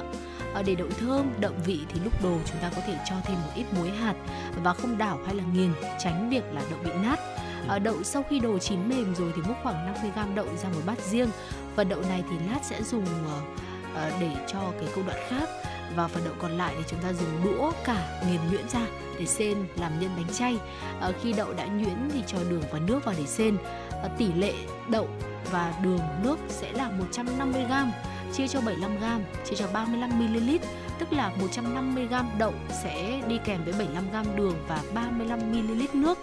xiên đậu ở lửa nhỏ, đảo đều tay. Đến khi mà đậu được khô, sánh dẻo lại là đã ờ, đạt được thành phẩm rồi. Thời gian xiên đậu xanh trung bình sẽ khoảng 20 phút là được. Ờ, chúng ta tắt bếp để đậu xanh nguội, rồi nó vo thành những viên nhỏ để làm nhân bánh á. Dạ vâng ạ, một cái công đoạn tiếp theo nữa rất là thú vị đó chính là nặn bánh chay thưa quý vị. Ở ngày mai cũng là ngày thứ bảy nếu quý vị có thể ờ, con em của mình có thể ở nhà nghỉ học thì hãy ờ, cùng với con em của mình uh, tự tay để cho các bé làm ra những cái chiếc bánh chay này uh, thứ nhất là vừa có thể cho các bé uh, có cho mình được những cái không gian những khoảng thời gian thú vị bên gia đình vào những ngày cuối tuần. Bên cạnh đó thì cũng rèn cho bé những cái kỹ năng mà chúng ta có thể ờ, tập cho bé biết cách để có thể làm ra cái món bánh này. À, bột nếp nhào dẻo vặn ra thành vắt ra thành một cái cục bột nhỏ cho nhân đậu xanh vào giữa sau đó vê tròn lại rất đơn giản đúng không ạ? So với bánh trôi thì bánh chay lớn hơn vì cái phần nhân là đậu xanh ở giữa to hơn. À, cứ thế thôi chúng ta cứ nặn hết cái số bột và nhân đậu đã chuẩn bị uh, bánh chay thì thường có kích thước lớn hơn bánh trôi. Nếu đậu xanh còn thừa thì các bạn có thể đem ra nén lại thành một cái đĩa nhỏ. Sau đó là bỏ ngăn mát tủ lạnh dùng để ăn như là chè kho bình thường được ạ. Ừ. tiếp theo đó thì là sẽ là luộc bánh chay đúng không chị Phương Nga luộc bánh chay thì chúng ta sẽ nấu lên một nồi nước này. Ờ, khi nước già sôi thì sẽ thả bánh vào để luộc. Nhớ là nước sôi thì chúng, thì chúng ta mới thả bánh vào nhé chứ không thả ngay từ đầu. Khi bánh chín sẽ nổi lên trên và đun thêm khoảng 2 phút vớt bánh ra ngâm trong tô nước lọc nguội để bánh không bị dính. Bánh nguội thì chúng ta xếp ra bát nhỏ và cách nấu nước đường cho bánh chay cũng sẽ là một cái công đoạn cần thiết trong công đoạn ở trong ờ, cái ờ, việc mà làm bánh trôi bánh chay. Với lượng bánh thì chúng ta cho một lít nước vào nồi với cái công thức mà chúng tôi chia sẻ từ đầu và thêm 100 g đường trắng, lượng đường chúng ta có thể điều chỉnh tùy theo sở thích ăn ngọt đậm hay là vừa khuấy đều lên, nước sôi, nấu sôi, nước đường. Hòa 30 g bột năng vào bát cùng với lại nước ở dưới từ từ vào nồi vừa dưới vừa dùng đũa khuấy đều để chúng ta có thể tạo được độ sánh cho nước đường. À, tuy nhiên là chúng ta cần căn chỉnh lượng bột năng hợp lý nhé tránh nước đường quá đặc. À, thường khi nấu trên nồi độ sánh vừa phải thì ra ngoài khi nguội thì nước đường lại có cái độ sánh uh, hơn một chút. Uh, còn nếu như mà khi nấu trên nồi thấy sánh đủ thì lúc nguội lại đặc hơn một xíu đó à, sau khi cho bột năng vào nấu thêm khoảng một phút thì tắt bếp đồ đậu xanh vào và cho thêm một ống vani để tạo hương thơm. À, múc nước đường đậu xanh đổ vào một bát à, bánh chay này rắc thêm ít vừng rang lên trên. Ăn trong lúc nóng là sẽ hơn ngon hơn là lúc nguội. Và bánh chay thì đặt thành phẩm. Hoàn chỉnh sẽ là bột dẻo mịn nhân đậu xanh thơm nước đường sánh dịu thoang thoảng mùi hương vani rất là dễ chịu. Dạ vâng ạ thưa quý vị, vừa rồi là những chia sẻ của chúng tôi à, về cách thức để chúng ta có thể à, làm ra uh, món bánh chay để bánh chúng ta có thể uh, tham khảo và có thể tự tay mình làm ra cái món bánh này ở uh, trong ngày mai ngày Tết Hàn thực mùng 3 tháng 3 âm lịch và ngay bây giờ thì uh, trước khi đến với những tin tức tiếp theo của chương trình hãy cùng với chúng tôi thư giãn với một giai điệu âm nhạc uh, ca khúc bánh trôi nước qua giọng ca của Hoàng Thùy Linh mời quý vị và các bạn chúng ta cùng đón nghe.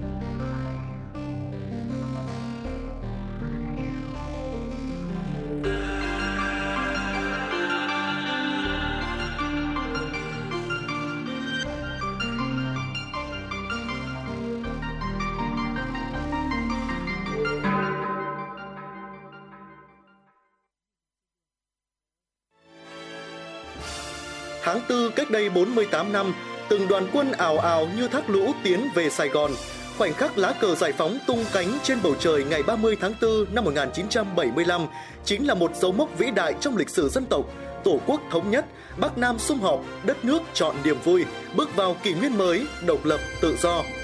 Những ngày tháng tư này, ngắm nhìn non sông một dải cờ bay, ta càng thêm bồi hồi xúc động khi nghĩ về những năm tháng hào hùng của đất nước với những cột mốc lịch sử trọng đại từ Hiệp định Geneva đến Hiệp định Paris và kết thúc bằng đại thắng mùa xuân năm 1975. Chương trình chính luận nghệ thuật đặc biệt Khát vọng hòa bình, một câu chuyện được viết bằng ngôn ngữ âm nhạc, kể lại hành trình dặm dài đi tìm độc lập, thống nhất của cả một dân tộc với điểm nhấn chính là giai đoạn 1973-1975, chặng đường đấu tranh cuối cùng để đi tới ngày thống nhất, đất nước tròn niềm vui. Chương trình Khát vọng hòa bình, đất nước chọn niềm vui sẽ được phát thanh truyền hình trực tiếp trên kênh H1, H2, sóng FM 96 và trên các nền tảng số của Đài Phát thanh Truyền hình Hà Nội vào lúc 20 giờ ngày 28 tháng 4 năm 2023. Mời quý vị và các bạn đón xem.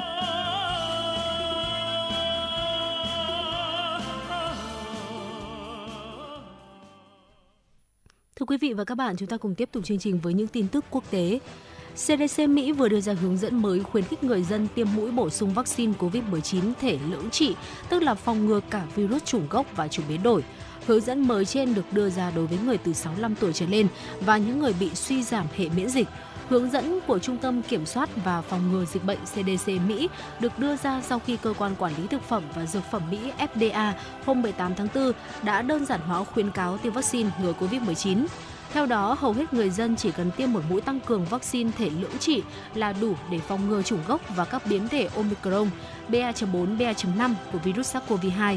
Theo hướng dẫn của CDC, vaccine ngừa COVID-19 thể đơn trị ban đầu của các hãng dược phẩm Pfizer và Moderna hiện không còn được khuyến cáo sử dụng ở Mỹ và tất cả người dân từ 6 tuổi trở lên nên tiêm một liều vaccine thể lưỡng trị bất kể họ đã được tiêm vaccine thể đơn trị hay chưa. Những người từ 6 tuổi trở lên đã tiêm một mũi vaccine thể lưỡng trị không cần phải tiêm thêm bất kỳ loại vaccine nào khác, trừ những người từ 65 tuổi trở lên hoặc bị suy giảm hệ miễn dịch. Hướng dẫn mới của CDC được đưa ra trong bối cảnh tình trạng khẩn cấp về sức khỏe cộng đồng do dịch COVID-19 ở Mỹ sắp hết hiệu lực vào tháng 5 tới. Cảnh sát Canada đang tiến hành điều tra vụ trộm lô hàng chứa vàng và những món đồ giá trị khác tại sân bay quốc tế Toronto Pearson, ngoại ô thành phố Toronto. Vụ trộm vàng tại sân bay xảy ra vào chiều 17 tháng 4. Lô vàng có giá trị 20 triệu CAD, giá gần 15 triệu đô la Mỹ ở nhà kho của sân bay quốc tế Toronto Pearson. Tại buổi họp báo ngày 21 tháng 4 theo giờ Việt Nam, ông Stephen, thanh tra cảnh sát vùng Pell cho biết lô vàng đã biến mất sau khi được vận chuyển đến bằng đường hàng không vào chiều 17 tháng 4. Reuters dẫn lời thanh tra của ở Dovesti, một máy bay đã đáp xuống sân bay quốc tế Toronto Pearson vào buổi chiều hôm đó như một quy trình thông thường thì hàng hóa được đưa ra khỏi máy bay và chuyển vào kho lưu trữ hàng hóa. Sau khi lô vàng được đưa vào kho, có kẻ đã sử dụng những thủ thuật bất hợp pháp để đưa container chở vàng ra khỏi nơi này. Vụ việc đã được trình báo cảnh sát không lâu sau khi nhân viên phát hiện lô hàng biến mất. Phía cảnh sát không công bố tên hãng hàng không vận chuyển hoặc máy bay xuất phát từ đâu. Tuy nhiên, phía cảnh sát Canada sau đó xác nhận tổng giá trị hàng hóa bị đánh cắp là 20 triệu CAD, khoảng 14,83 triệu đô la Mỹ. Cuộc điều tra vẫn đang được tiến hành và cảnh sát chưa bắt giữ nghi phạm nào. Ngày hôm qua, Trung tâm sản xuất vaccine công nghệ mRNA đầu tiên của châu Phi đã chính thức khai trương. Tổ chức Y tế Thế giới WHO đánh giá đây là bước chuyển mang tính lịch sử nhằm giúp các nước nghèo được tiếp cận với các vaccine phòng bệnh. Tổng giám đốc WHO Tedros Adhanom Ghebreyesus cho biết, dự án uy tín này sẽ đem lại bước chuyển thiết thực trong giải quyết vấn đề nghiêm trọng mà chúng ta đang phải đối mặt là công bằng trong đại dịch để điều này không tái diễn nữa. Trung tâm này được đặt tại tại ờ, phố Cape Town của Nam Phi và từng sản xuất vaccine công nghệ mRNA trong phòng thí nghiệm và hiện đang nhân rộng và được cấp phép sản xuất vaccine của Moderna phục vụ thương mại. Vaccine theo công nghệ này có thể được bảo quản ở nhiệt độ tương đối ấm, phù hợp với điều kiện kinh tế tài chính eo hẹp tại các nước có thu nhập thấp và trung bình. Vai trò khác của trung tâm trên là định hướng cho các nhà sản xuất tại các nước nghèo, giúp họ có được kiến thức để sản xuất vaccine công nghệ mRNA với số lượng lớn và phù hợp với tiêu chuẩn quốc tế. Các nhà khoa học tại Viện Nghiên cứu Lúa gạo quốc tế có trụ sở tại Philippines đang phát triển các giống lúa mới. Đây là các giống lúa có khả năng chống chịu tốt hơn trước các tác động biến đổi của khí hậu. Những nghiên cứu trên được cho là có ý nghĩa rất lớn nhằm bảo đảm phát triển nền nông nghiệp bền vững, sử dụng một phương pháp nhân giống tiên tiến. Các nhà khoa học có thể phát hiện các gen từ hạt gạo đã có sẵn những đặc điểm mong muốn và kết hợp chúng vào các giống lúa khác để tăng năng suất. Ông Salab Disis thuộc Viện Nghiên cứu Lúa gạo quốc tế nói, nhiệt độ tăng đôi khi dẫn đến giảm năng suất lúa. Khi nước biển dâng, vùng ven biển bị ngập trong nước mặn, độ mặn tăng lại là một khía cạnh giảm năng suất. Tất cả những yếu tố này thực sự ảnh hưởng đến năng suất lúa ở các khu vực trồng trọt khác nhau. Hiện nay các nhà khoa học của Viện Nghiên cứu Lúa gạo quốc tế đang tập trung nghiên cứu những giống lúa chịu hạn, chịu ngập, chịu mặn và các giống lúa khác. Các nhà nghiên cứu hy vọng rằng những giống cây trồng này sẽ chống chọi tốt hơn với môi trường khắc nghiệt như hạn hán, lũ lụt và mực nước biển dâng, qua đó giúp nông dân trở nên kiên cường và đối phó tốt hơn với tác động của biến đổi khí hậu. Vâng ạ thưa quý vị, vậy à, là những tin tức quốc tế đáng chú ý mà chúng tôi cập nhật và gửi tới quý vị cũng đã khép lại khung giờ phát sóng đầu tiên của chuyển động Hà Nội trong buổi chiều ngày hôm nay và những tin tức cũng như là những nội dung à, vẫn sẽ được chúng tôi liên tục cập nhật ở những phần sau của chương trình. Quý vị có thể tương tác với chúng tôi qua số hotline 024 3773 6688 hoặc là qua ở web fanpage của chương trình đó chính là FM96 Thời sự Hà Nội. À, còn ngay bây giờ thì chúng ta quý vị hãy giữ sóng để cùng với chúng tôi đồng hành đến với khung giờ phát sóng thứ hai từ 17 giờ đến 18 giờ cùng với chuyển động Hà Nội chiều.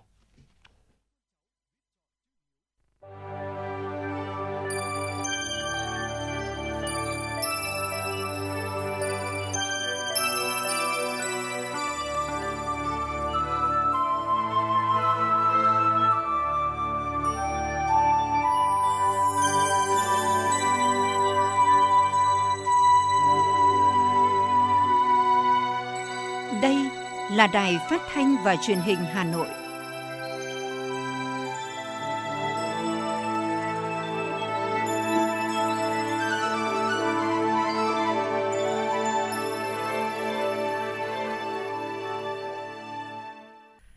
Quý vị và các bạn thân mến, chương trình truyền động Hà Nội chiều của chúng tôi được phát trực tiếp trên tần số FM 96 MHz của Đài Phát thanh và Truyền hình Hà Nội. Chương trình cũng đang được phát trực tuyến trên trang web hanoionline.vn. Và ngay sau đây, chúng tôi xin chuyển đến quý vị và các bạn những tin tức đáng quan tâm sau đây.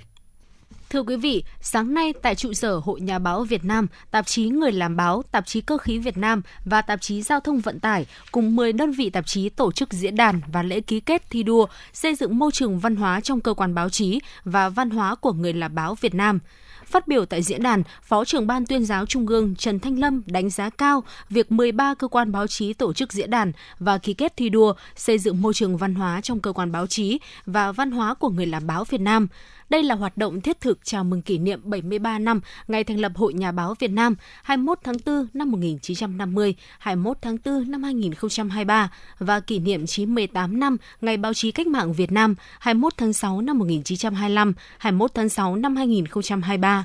đồng chí Trần Thanh Lâm cho biết, Ban tuyên giáo Trung ương đang xây dựng kế hoạch các hoạt động hướng tới kỷ niệm 100 năm Ngày báo chí cách mạng Việt Nam để các cơ quan báo chí cả nước tích cực tham gia chào mừng sự kiện quan trọng này đối với người làm báo. Đây là hoạt động thiết thực nhằm triển khai hiệu quả kế hoạch số 154 KH BTG-TU ngày 10 tháng 6 năm 2022 của Ban tuyên giáo Trung ương về phát động và triển khai phong trào thi đua xây dựng môi trường văn hóa trong các cơ quan báo chí, quyết định số 70A QDHNBVN ngày 21 tháng 6 năm 2022 của Hội Nhà báo Việt Nam về việc ban hành tiêu chí cơ quan báo chí văn hóa và văn hóa của người làm báo Việt Nam.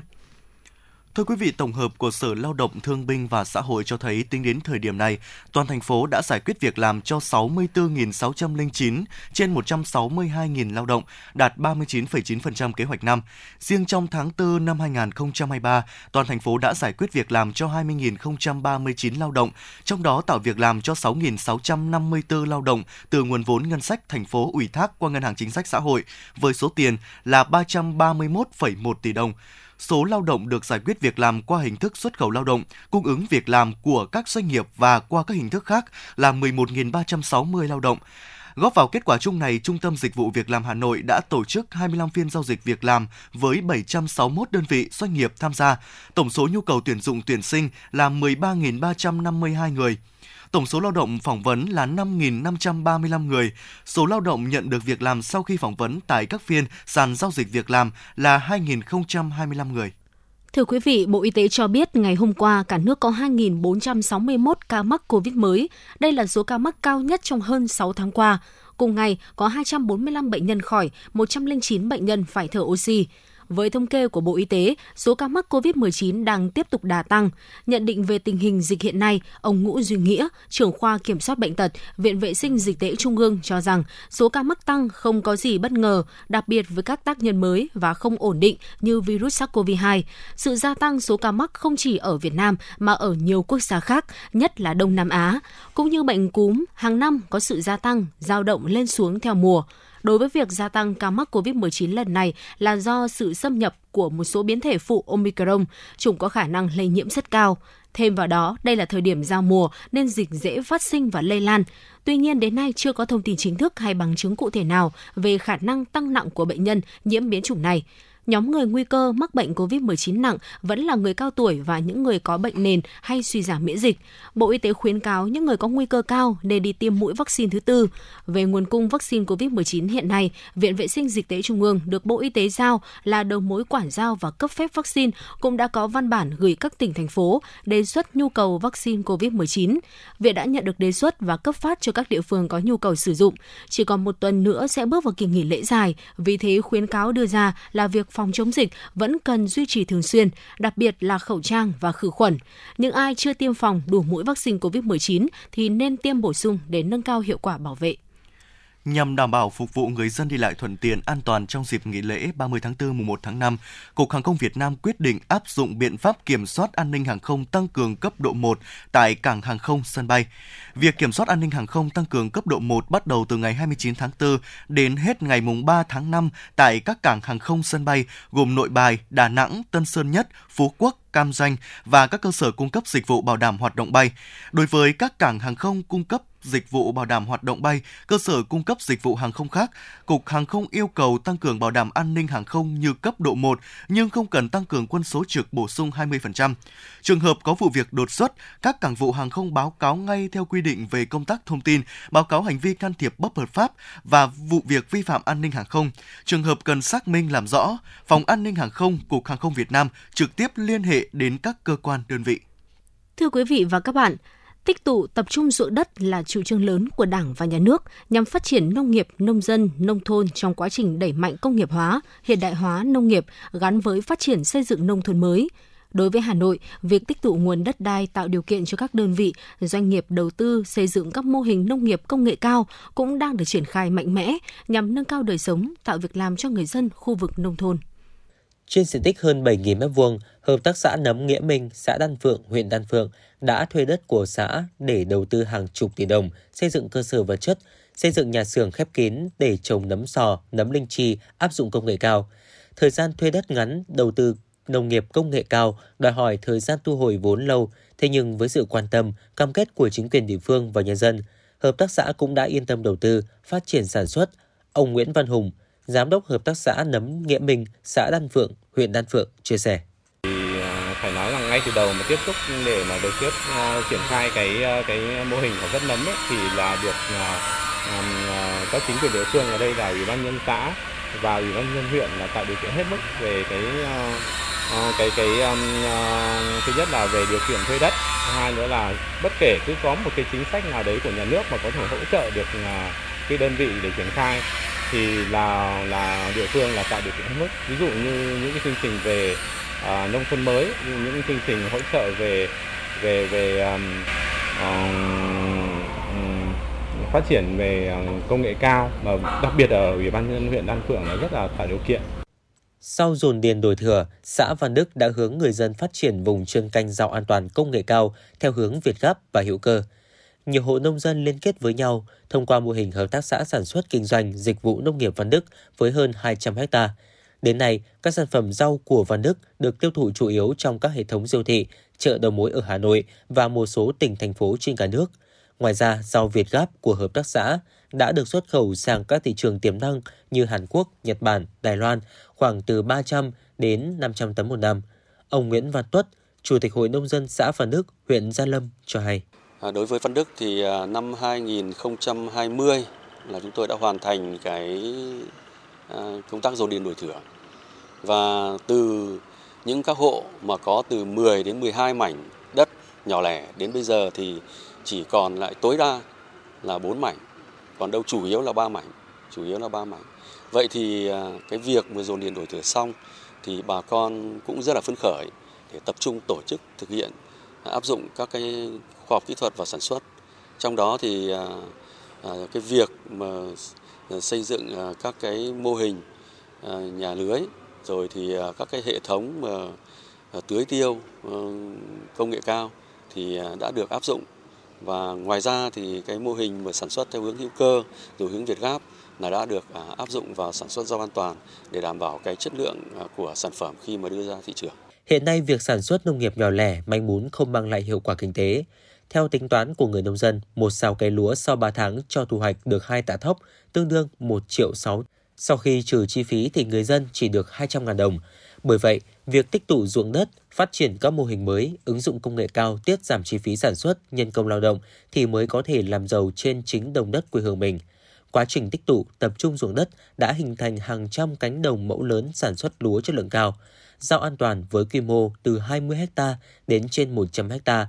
tại các hợp tác xã nông nghiệp thuộc 14 huyện ngoại thành cho giá trị từ 400 đến 500 triệu đồng một hecta một năm. Rất nhiều vùng sản xuất hoa cây cảnh tập trung với quy mô 20 hecta một vùng cho giá trị từ 0,5 đến 1,5 tỷ đồng một hecta một năm.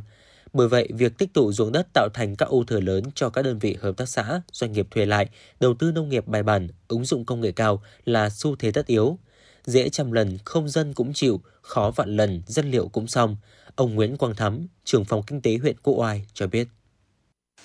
Chỉ đạo Ủy ban nhân các xã giả soát lại toàn bộ cái diện tích này để tùy theo cái điều kiện đưa ra những cái giải pháp giảm bớt cái bỏ dụng hoang. À, trong đó thì à, có một cái việc là giao cho hợp tác xã hoặc là tổ hợp tác thực hiện cái việc là tích tụ thuê thuê lại cái đất của à, của nhân dân để ờ, thực hiện là cái cánh đồng mẫu lớn áp dụng ờ, cơ giới hóa đồng bộ từ cày cấy, gieo cấy cho đến thu hoạch và bảo quản sau thu hoạch để ờ, tăng cái giá trị sản xuất ừ, trên diện tích canh tác và giảm bớt cái cái cái, cái, cái bỏ ruộng hoang. Tuy còn nhiều rào cản từ cơ chế chính sách, nhưng với sự quyết tâm của chính quyền, sự đồng thuận của nhân dân, thì vấn đề sẽ được giải quyết theo hướng hài hòa, song hành lợi ích của người dân cho thuê đất và nhu cầu của doanh nghiệp, hợp tác xã. Hiện nay, các mô hình nông nghiệp ứng dụng công nghệ cao của Hà Nội tuy quy mô chưa lớn, nhưng các mô hình đã đem lại hiệu quả cao, từ 15 đến 30% hình thức canh tác truyền thống. Bên cạnh đó, sự tham gia của cộng đồng doanh nghiệp đã thúc đẩy nền nông nghiệp thủ đô phát triển theo hướng sản xuất hàng hóa, hàng hóa làm ra theo tín hiệu thị trường, có thương hiệu và giá trị ngày một cao. Ông Tạ Văn Tường, Phó Giám đốc Sở Nông nghiệp và Phát triển Nông thôn Hà Nội đánh giá. Vâng, thành phố Hà Nội ờ, về nông nghiệp của thành phố Hà Nội đang trong một cái thời kỳ chuyển mình mới, một cái giai đoạn phát triển mới. Ờ, đó là sẽ quy hoạch, việc đầu tiên là quy hoạch phát triển nông nghiệp theo các cái vùng chuyên canh tập trung. Và trên cơ sở các vùng nông nghiệp chuyên canh tập trung thì sẽ quy hoạch chăn nuôi đi theo các cái vùng nông nghiệp chuyên canh tập trung đó để à, à, trên cơ sở để mà cái việc đầu tiên đối với nông nghiệp Hà Nội nó phải đáp ứng được cái tạo ra cái môi trường cảnh quan sinh thái cho thủ đô. Đấy. Thế và trên cơ sở các vùng chuyên canh tập trung và sản xuất nông nghiệp của Hà Nội thì sẽ ừ, thế mạnh là sẽ tập trung vào cái sản xuất các loại cây con giống để phục vụ cho thành phố và các tỉnh. Ờ, hiện nay thì các sản phẩm về giống chúng ta đang là thế mạnh thì cái lợi thế này sẽ thúc đẩy trong cái thời gian tới. Ờ, thứ hai là sản xuất nông nghiệp ờ, hàng hóa ờ, để phục vụ cho nhu cầu của, con người thì sẽ đi vào những cái sản phẩm chất lượng cao. Với những cái vùng sản xuất tập trung là tạo ra những cái không gian đẹp ở những cái vùng sản xuất tập trung đó và tổ chức sản xuất theo các cái hợp tác xã để liên kết để tập trung ruộng đất để thành những cái quy mô sản xuất hàng hóa lớn để tạo ra những cái chất lượng sản phẩm tiêu chuẩn chất lượng sản phẩm tốt hơn. Và sẽ đi vào các cái quy trình sản xuất sản xuất nông nghiệp sinh thái, nông nghiệp hữu cơ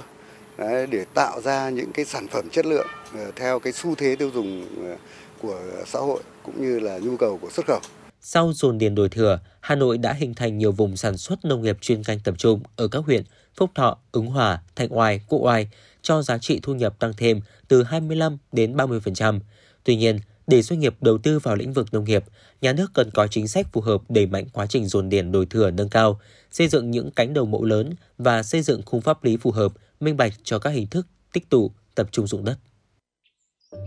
Theo bạn, thứ gì tạo nên sự tự tin cho chúng ta khi nói chuyện? Cách ăn nói hay là ngôn ngữ cơ thể? Với tôi, đó là nụ cười. Cảm ơn các bác sĩ của nhà khoa Quang Hưng đã giúp tôi có được bí quyết chinh phục người mình thích. Một nụ cười tự nhiên và rạng rỡ. Thật chẳng ngờ, nhà khoa Quang Hưng đã giúp tôi hoàn thiện mình, trở nên tự tin hơn mỗi khi giao tiếp với đối tác, khách hàng với một nụ cười đầy rạng rỡ và thu hút. Nhà khoa Quang Hưng đã tiếp thêm tự tin cho những nụ cười thêm tươi. Sứ mệnh tiếp thêm tự tin cho nụ cười. Nhà khoa Quang Hưng tin cậy điểm 10 Thay đổi bản thân nâng tầm giá trị mỗi người. Tới ngay nhà khoa Quang Hưng đây. Tư vấn chăm sóc tận tình. Y bác sĩ chuyên môn cao thấu hiểu tâm tình. Thiết bị hiện đại phục vụ hết mình. Tới ngay nhà khoa Quang Hưng để tự tin là chính mình. Hiện nay, nhà khoa Quang Hưng đang có chương trình thăm khám và điều trị miễn phí các bệnh răng miệng cho trẻ em dưới 12 tuổi. Hãy ghé ngay Nha khoa Quang Hưng tại số 4 lô A32, cổng chào khu đô thị Gelesimco A, An Khánh, Hoài Đức, Hà Nội hoặc số 150 Phan Đình Phùng, thị trấn Phùng hay ngã ba chợ Tân Lập, Đan Phượng. Chi tiết liên hệ 024 777 06699 hoặc truy cập website nha khoa quang hưng.com. Thưa quý vị và các bạn, tiếp theo chương trình sẽ là những thông tin. Theo Bộ Nông nghiệp và Phát triển Nông thôn, đến nay tổng diện tích trồng cà phê cả nước khoảng 710.000 ha, nhưng thu hoạch chỉ khoảng 650.000 ha và chế biến sâu đạt tỷ lệ rất thấp. Mặc dù đứng thứ hai thế giới về xuất khẩu cà phê, nhưng Việt Nam chưa có thương hiệu nào góp mặt trong danh sách 10 thương hiệu cà phê đắt nhất thế giới. Theo đề án phát triển cà phê đặc sản Việt Nam, giai đoạn 2021-2025, tổng diện tích cà phê đặc sản đạt 11.500 ha, chiếm khoảng 2% tổng diện tích cà phê.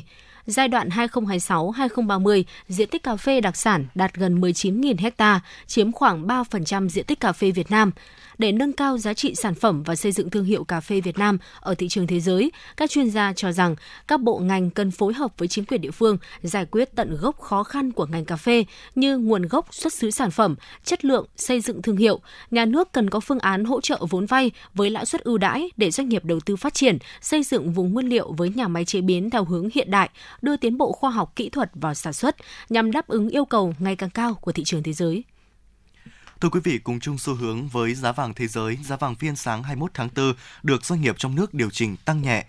Thời điểm 10 giờ 15 phút, công ty vàng bạc đá quý Sài Gòn niêm yết giá vàng SJC tại thị trường Hà Nội ở mức 66,45 và 67,07 triệu đồng một lượng theo chiều mua vào bán ra, tăng 50.000 đồng một lượng ở cả chiều mua vào và chiều bán ra so với chốt phiên hôm qua 20 tháng 4. Tại công ty Bảo Tín Minh Châu, giá vàng cũng được doanh nghiệp điều chỉnh tăng 50.000 đồng một lượng ở cả hai chiều, lên 66,47 đến 67,03 triệu đồng một lượng theo chiều mua vào bán ra.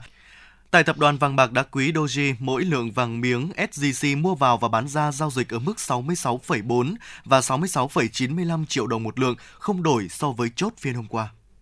Ngày hôm qua, giá lợn hơi trên địa bàn cả nước tăng từ 1.000 tới 3.000 đồng một kg so với đầu tháng 4 năm 2023, giao động trong khoảng từ 51.000 tới 55.000 đồng một kg.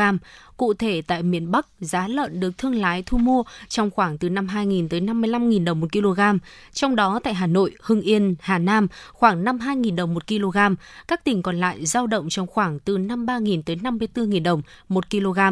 khu vực miền Trung, Tây Nguyên, thương lái thu mua với giá từ 51.000 tới 55.000 đồng một kg và ở miền Nam có giá 52.000 tới 55.000 đồng một kg.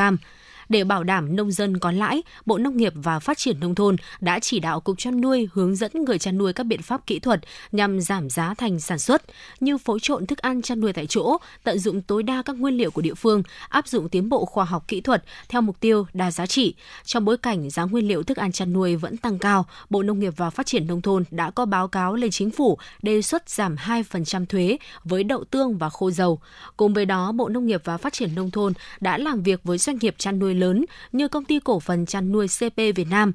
The House Việt Nam phát triển vùng nguyên liệu như là sắn, ngô trong nước để cân đối giá thành thức ăn chăn nuôi. Thưa quý vị và các bạn, ngày hôm nay phía Tây Bắc Bộ, khu vực từ Thanh Hóa đến Phú Yên có nắng nóng, nắng nóng gai gắt, có nơi đặc biệt gai gắt với nhiệt độ cao nhất phổ biến từ 36 đến 39 độ C, thậm chí có nơi mức nhiệt cao nhất lên tới trên 40 độ C. Đợt nắng nóng này có khả năng kéo dài đến khoảng ngày 23 tháng 4. Từ ngày 24 tháng 4, nắng nóng dịu dần. Phía Đông Bắc Bộ từ ngày 23 tháng 4, nắng nóng giảm dần. Nắng nóng ở Nam Bộ có khả năng kéo dài. Khu vực Nam Bộ có nắng nóng với nhiệt độ cao nhất phổ biến từ 35 đến 36 độ C, có nơi trên 36 độ C. Độ ẩm tương đối, thấp nhất phổ biến từ 50 đến 65%. Dự báo thời tiết ngày và đêm 21 tháng 4, phía Tây Bắc Bộ đêm có mưa rào và rông vài nơi, chiều nắng nóng và nắng nóng gai gắt, có nơi đặc biệt gai gắt, nhiệt độ thấp nhất từ 24 đến 27 độ C, riêng khu Tây Bắc có nơi dưới 23 độ C. Nhiệt độ cao nhất từ 36 đến 39 độ C, có nơi trên 40 độ C.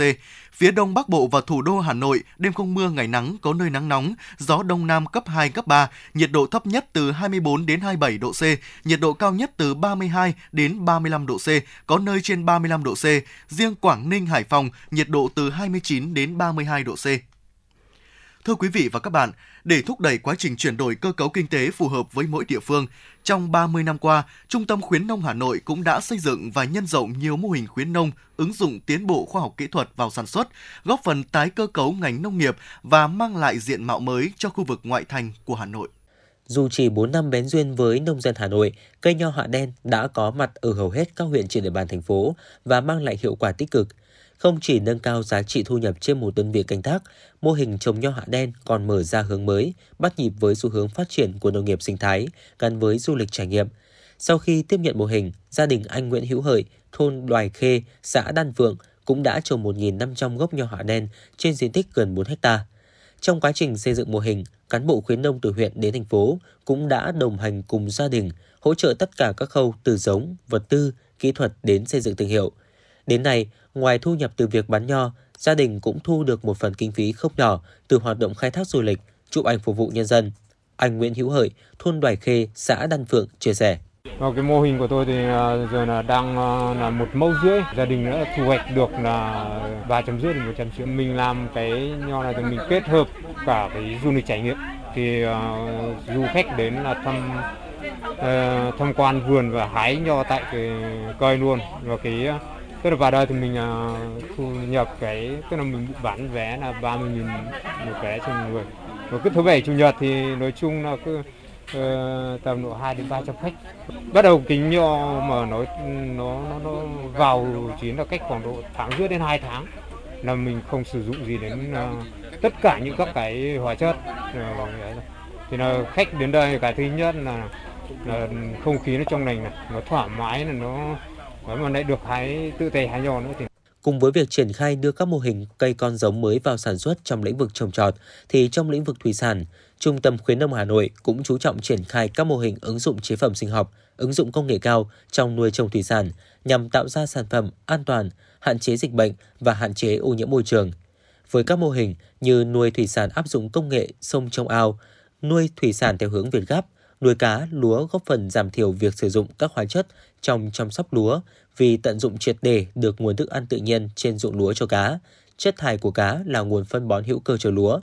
Từ các mô hình khuyến nông, một số địa phương đã tập trung chỉ đạo, định hướng liên kết với doanh nghiệp để phát triển thành các vùng sản xuất hàng hóa tập trung, quy mô lớn, phát huy lợi thế của từng địa phương. Ông Lê Văn Tiến, Giám đốc Hợp tác xã Thủy sản Ngọc Động, huyện Ứng Hòa cho biết. Cũng được rất là nhiều ờ, các cơ quan chức năng như là ở sở nông nghiệp rồi là khuyến nông thành phố khuyến nông huyện phòng kinh tế đã giúp đỡ ờ, hợp tác xã rất là nhiều trong cái công tác là tham quan mô hình rồi là uh, đầu tư các cái mô hình uh, nuôi trồng về cái thủy sản uh, đầu tư con giống. Từ đó là cái uh, mở nhiều lớp tập huấn cho xã viên nữa.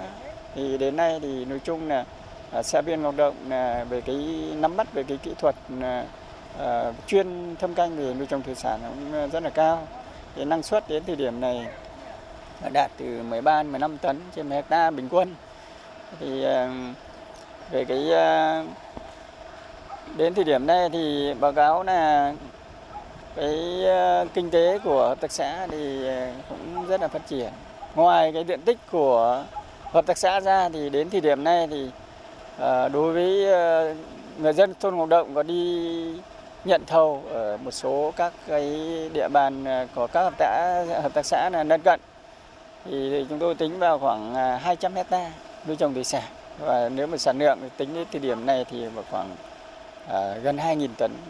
cá một năm. Thu nhập thu nhập rất là lớn. Trong những năm vừa qua, Trung tâm khuyến nông Hà Nội đã xây dựng hàng trăm mô hình ở tất cả các lĩnh vực từ trồng trọt, chăn nuôi đến nuôi trồng thủy sản, để lại nhiều dấu ấn trong thực tế sản xuất.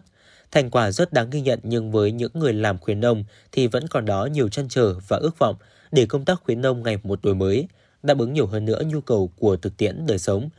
Các mô hình khuyến nông của Hà Nội trước khi đưa vào làm điểm, hỗ trợ nông dân sản xuất để làm cơ sở nhân rộng đều được nghiên cứu đánh giá, lựa chọn kỹ càng – Cùng với đó là sự đồng hành của các nhà khoa học, các cơ quan quản lý, nghiên cứu trong lĩnh vực nông nghiệp nên mang lại hiệu quả cao. Ông Nguyễn Thạc Hùng, Phó Chủ tịch Ủy ban nhân dân huyện Đan Phượng đánh giá. Nông nghiệp của Đan Phượng đã chuyển mạnh theo hướng cơ cấu hàng hóa, hữu cơ và công nghệ cao. Chúng ta đã có nhiều cái mô hình tốt như mô hình ờ, lợn ngoại hay là mô hình ờ, rau hữu cơ cuối quý hay là mô hình sản xuất lan hồ điệp. Đấy là những cái mô hình và những chương trình khuyến nông mang lại hiệu quả tích cực. Đặc biệt là có một cái mô hình rất là nhân rộng, đấy mô hình ờ, trồng bưởi, tôm vàng trên đất thượng mỗ và mang lại hiệu quả cao. Và chính nhờ công tác khuyến nông đã làm cho người nông dân đan phượng thích ứng với nền sản xuất nông nghiệp hàng hóa, nông nghiệp hữu cơ, nông nghiệp công nghệ cao. Do đó đời sống vật chất của người dân được nâng cao và điều đó đã góp phần rất là quan trọng trong việc xây dựng nông thôn mới. Đan Phượng hiện nay là đã có 12 trên 15 xã đạt chuẩn nông thôn mới kiểu mẫu thì nhờ có những cái chương trình này làm cho nông dân không những là hưởng thụ cái hạ tầng tiên tiến hiện đại nhưng mà chất đời sống vật chất và tinh thần của người nông dân được nâng cao. Trải qua 30 năm đồng hành cùng nông dân, thực tế các mô hình khuyến nông đã đáp ứng nhu cầu sản xuất của từng nhóm khác nhau, từ nhóm hộ nông dân có kiến thức, kỹ năng, ham học hỏi làm giàu, đến những nhóm nông dân vốn nhỏ, trình độ kỹ thuật hạn chế với mục đích vươn lên thoát nghèo, ổn định cuộc sống. Bà Vũ Thị Hương, Giám đốc Trung tâm Khuyến nông Hà Nội cho biết. À, dưới cái sự à, nỗ lực cố gắng của cán bộ viên chức của trung tâm thì tất cả các cái mô hình khuyến nông về cây trồng vật nuôi à, cơ bản là chúng tôi đã đều đạt được mục tiêu kế hoạch đề ra và à, đặc biệt là cái sản phẩm như thủy sản rồi mô hình sử dụng ừ, thảo dược trong chăn nuôi gà thả vườn là những cái mô hình mà rất là thành công đối với mô hình mà nuôi theo việt ghép thì giá trị sản phẩm như là bưởi diễn đã tăng hơn so với cả các cái mô hình mà không được chứng nhận từ 3 đến 5 nghìn một quả bưởi đem lại cái thu nhập ừ, cao hơn cho người ờ, cho bà con nông dân tham gia mô hình gắn bó đồng hành cùng người nông dân để có những chương trình hỗ trợ phù hợp với yêu cầu sản xuất. Trong những năm vừa qua, Trung tâm Khuyến nông Hà Nội đã góp phần mở rộng các mô hình nông nghiệp ứng dụng công nghệ cao, chuyển giao tiến bộ khoa học kỹ thuật trong nông nghiệp cho nông dân, góp phần hỗ trợ tích cực vào quá trình quy hoạch chuyển đổi cơ cấu nông nghiệp của mỗi địa phương để sớm hoàn thành mục tiêu tái cơ cấu ngành nông nghiệp của Hà Nội, nâng cao sức cạnh tranh trong xu thế hội nhập ngày càng sâu rộng. Thực tế phát triển của ngành nông nghiệp trong bối cảnh biến đổi khí hậu và sự phát triển của khoa học công nghệ đòi hỏi lĩnh vực khuyến nông phải có những đổi mới mạnh mẽ về hoạt động. Với nền tảng sẵn có, Trung tâm Khuyến nông Hà Nội cần tiếp tục xây dựng được nhiều mô hình mang lại hiệu quả thực tế cao, đóng góp cho sự phát triển của nông nghiệp thủ đô. Theo bạn, thứ gì tạo nên sự tự tin cho chúng ta khi nói chuyện? Cách ăn nói hay là ngôn ngữ cơ thể? Với tôi, đó là nụ cười. Cảm ơn các bác sĩ của nhà khoa Quang Hưng đã giúp tôi có được bí quyết chinh phục người mình thích một nụ cười tự nhiên và rạng rỡ. Thật chẳng ngờ, nhà khoa Quang Hưng đã giúp tôi hoàn thiện mình, trở nên tự tin hơn mỗi khi giao tiếp với đối tác, khách hàng với một nụ cười đầy rạng rỡ và thu hút. Nhà khoa Quang Hưng đã tiếp thêm tự tin cho những nụ cười thêm tươi. Sứ mệnh tiếp thêm tự tin cho nụ cười. Nhà khoa Quang Hưng tin cậy điểm 10 Thay đổi bản thân nâng tầm giá trị mỗi người. Tới ngay nhà khoa Quang Hưng đây. Tư vấn chăm sóc tận tình. Y bác sĩ chuyên môn cao thấu hiểu tâm tình. Thiết bị hiện đại phục vụ hết mình. Tới ngay nhà khoa Quang Hưng để tự tin là chính mình. Hiện nay, Nha khoa Quang Hưng đang có chương trình thăm khám và điều trị miễn phí các bệnh răng miệng cho trẻ em dưới 12 tuổi. Hãy ghé ngay Nha khoa Quang Hưng tại số 4 lô A32, cổng chào khu đô thị Gelesimco A, An Khánh, Hoài Đức, Hà Nội hoặc số 150 Phan Đình Phùng, thị trấn Phùng hay ngã ba chợ Tân Lập, Đan Phượng. Chi tiết liên hệ 024 777 06699 hoặc truy cập website nha khoa quang hưng.com. Quý vị và các bạn đang nghe chương trình Chuyển động Hà Nội chiều được phát trực tiếp trên tần số 96 MHz của Đài Phát thanh Truyền hình Hà Nội chỉ đạo nội dung Nguyễn Kim Khiêm, chỉ đạo sản xuất Nguyễn Tiến Dũng, tổ chức sản xuất Lê Xuân Luyến, biên tập Vương Chuyên, MC Phương Nga Võ Nam, thư ký Thu Vân cùng kỹ thuật viên Quốc Hoàn phối hợp thực hiện. Còn bây giờ mời quý vị và các bạn cùng giữ sóng để tiếp tục lắng nghe bài hát Hà Nội linh thiêng và hào hòa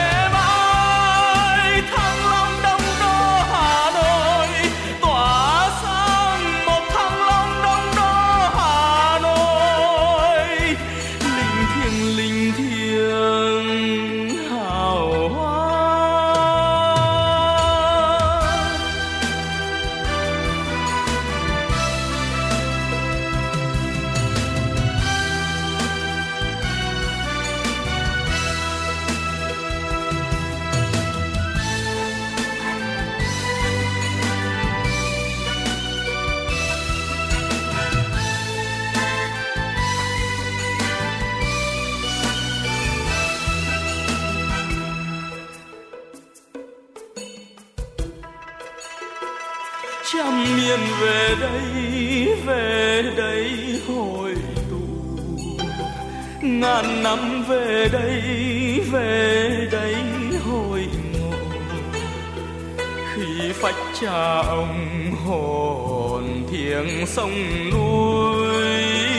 khát vọng bao đời gửi gắm đó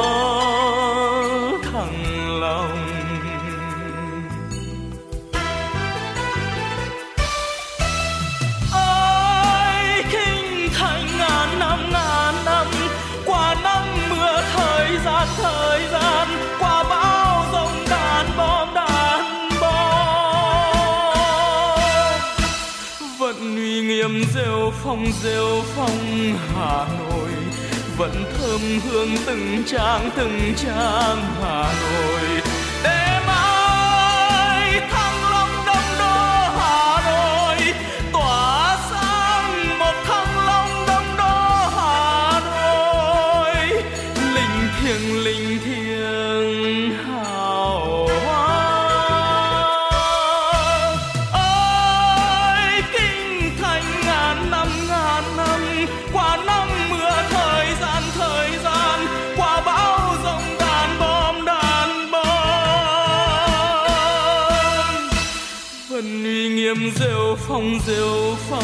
Hà Nội. Vẫn thơm hương từng trang từng trang Hà Nội.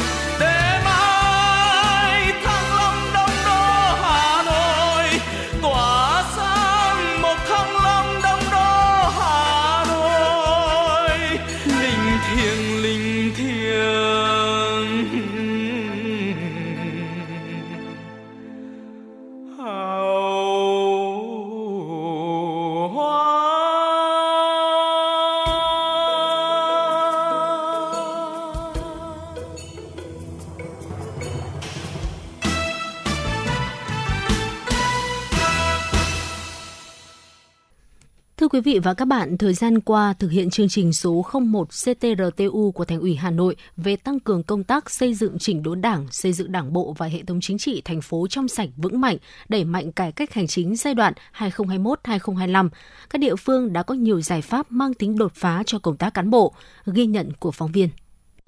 Tại huyện Thường Tín, các cấp chính quyền đã tích cực triển khai thực hiện các chương trình nhiệm vụ, đổi mới lề lối làm việc, thông qua cải cách thủ tục hành chính để nâng cao nhận thức của cán bộ đảng viên, công chức trong thực hiện chức trách nhiệm vụ phục vụ nhân dân. Qua đó, từng bước đáp ứng yêu cầu nhiệm vụ đặt ra. Huyện Thường Tín đặc biệt chú trọng nâng cao chất lượng công tác cán bộ, chú trọng nêu gương của người đứng đầu, đặc biệt là trong thực hiện việc tăng văn minh, cưới tiến bộ, làm đẹp cảnh quan môi trường, nỗ lực khắc phục hạn chế trong công tác cải cách hành chính. Ông Vũ Văn Tuân, trưởng ban tổ chức huyện ủy Thường Tín cho biết. À, chương trình 01 thì là cái ờ, chương trình xương sống của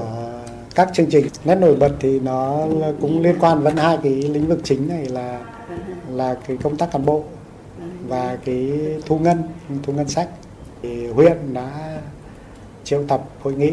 triển khai đến cán bộ chủ chốt của các xã thị trấn và đưa lên bản tin nội bộ cũng như là đài truyền thanh và giao cho đảng ủy các xã là phổ biến đến tất đảng viên. Còn tại huyện Quốc Oai, huyện đã xác định những nội dung trọng tâm, trọng điểm của chương trình số 01 CTRTU để triển khai tại địa bàn nhiều giải pháp chủ động, tích cực nhằm góp phần tạo sự chuyển biến trong công tác xây dựng đảng, nâng cao năng lực quản lý điều hành của bộ máy chính quyền. Trong đó, huyện tập trung vào công tác tổ chức bộ máy đội ngũ cán bộ của quận, từng bước được sắp xếp theo hướng tinh gọn chuẩn hóa, nhằm tạo được nguồn cán bộ có trình độ cho trước mắt và lâu dài. Phương thức lãnh đạo của các cấp ủy, phương thức quản lý, điều hành của các cấp chính quyền từ quận tới cơ sở thường xuyên được đổi mới. Trao đổi về vấn đề này, ông Nguyễn Hữu Thủy, Bí thư Đảng ủy xã Tân Hòa, huyện Quốc Oai cho biết. Đối với Đảng ủy thì cũng đã tổ chức à, triển khai quán triệt đến à, cán bộ, đảng viên trong toàn Đảng bộ để làm cái cơ sở triển khai thực hiện trong cái giai đoạn. Đồng thời thì qua các năm 2021, 2022, 2023 thì đối với đảng ủy cũng xây dựng cái chương trình để thực hiện trong các năm. Đấy, theo cái tinh thần cái sự chỉ đạo và hướng dẫn của uh, huyện ủy, ban thường vụ huyện ủy thì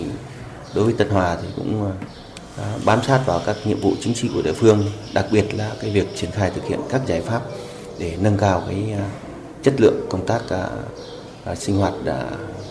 của các tri bộ. Tại quận Nam Từ Liêm, từ thực tiễn triển khai chương trình số 01 CTRTU, Ban Thường vụ Quận ủy Nam Từ Liêm đã kiến nghị thành phố sắp xếp 3 vị trí đối với 3 chức danh bí thư chi bộ, trưởng ban công tác mặt trận, tổ trưởng tổ dân phố đối với những địa bàn có số lượng dân cư và đảng viên đông đảo để bảo đảm chất lượng, yêu cầu nhiệm vụ. Bà Hoàng Thị Minh Nguyệt, bí thư đảng ủy phường Mỹ Đình 1, quận Nam Từ Liêm chia sẻ ý kiến. Ờ, trong ờ, các nhiệm vụ của đối với đảng bộ cơ sở là lãnh đạo để thực hiện nhiệm vụ phát triển kinh tế cũng xác định được là những nhiệm vụ rất là trung tâm trọng tâm. Cái công tác xây dựng đảng thì phải xác định nhất là là nó có tính chất then chốt rất là then chốt đấy, đấy rồi à, đồng bộ với việc công tác xây dựng đảng thì chúng ta phải xây dựng hệ thống chính trị. Và nhất là cái thời điểm này thời điểm mà chúng ta đang thực hiện cái mô hình chính quyền đô thị thì vai trò của mặt trận tổ quốc và các tổ chức chính trị xã hội cần phải được phát huy ở mức độ tốt nhất trong công tác xây dựng đảng, xây dựng hệ thống cũng như là góp sức vào để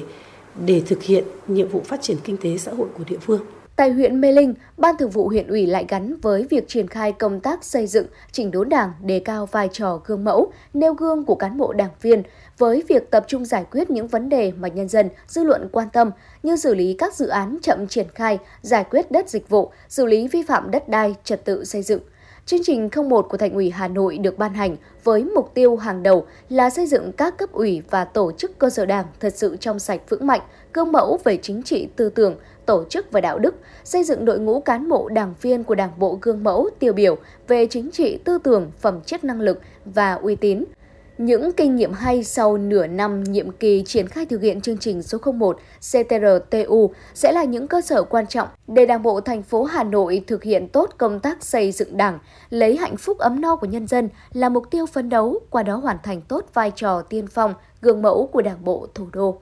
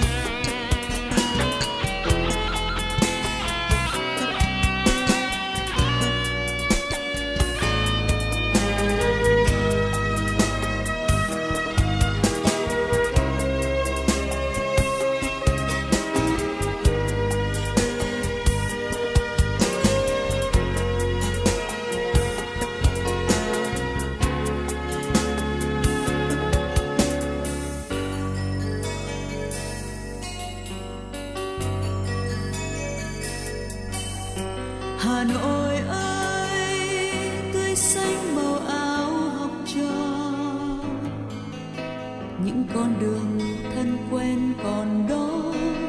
Tiếng giao vang đâu đây, nghe động trời đêm.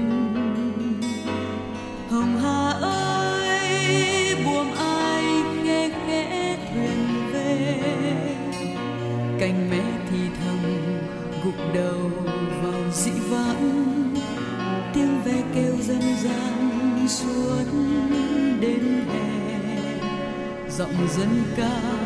sao gợi nhắc hồ hương hà nội ơi, xanh xanh liễu dù mắt hồ hương cô đơn sâu rụng ngoài ngõ vắng. Con sóng nào vẫn vỗ về vào đam mê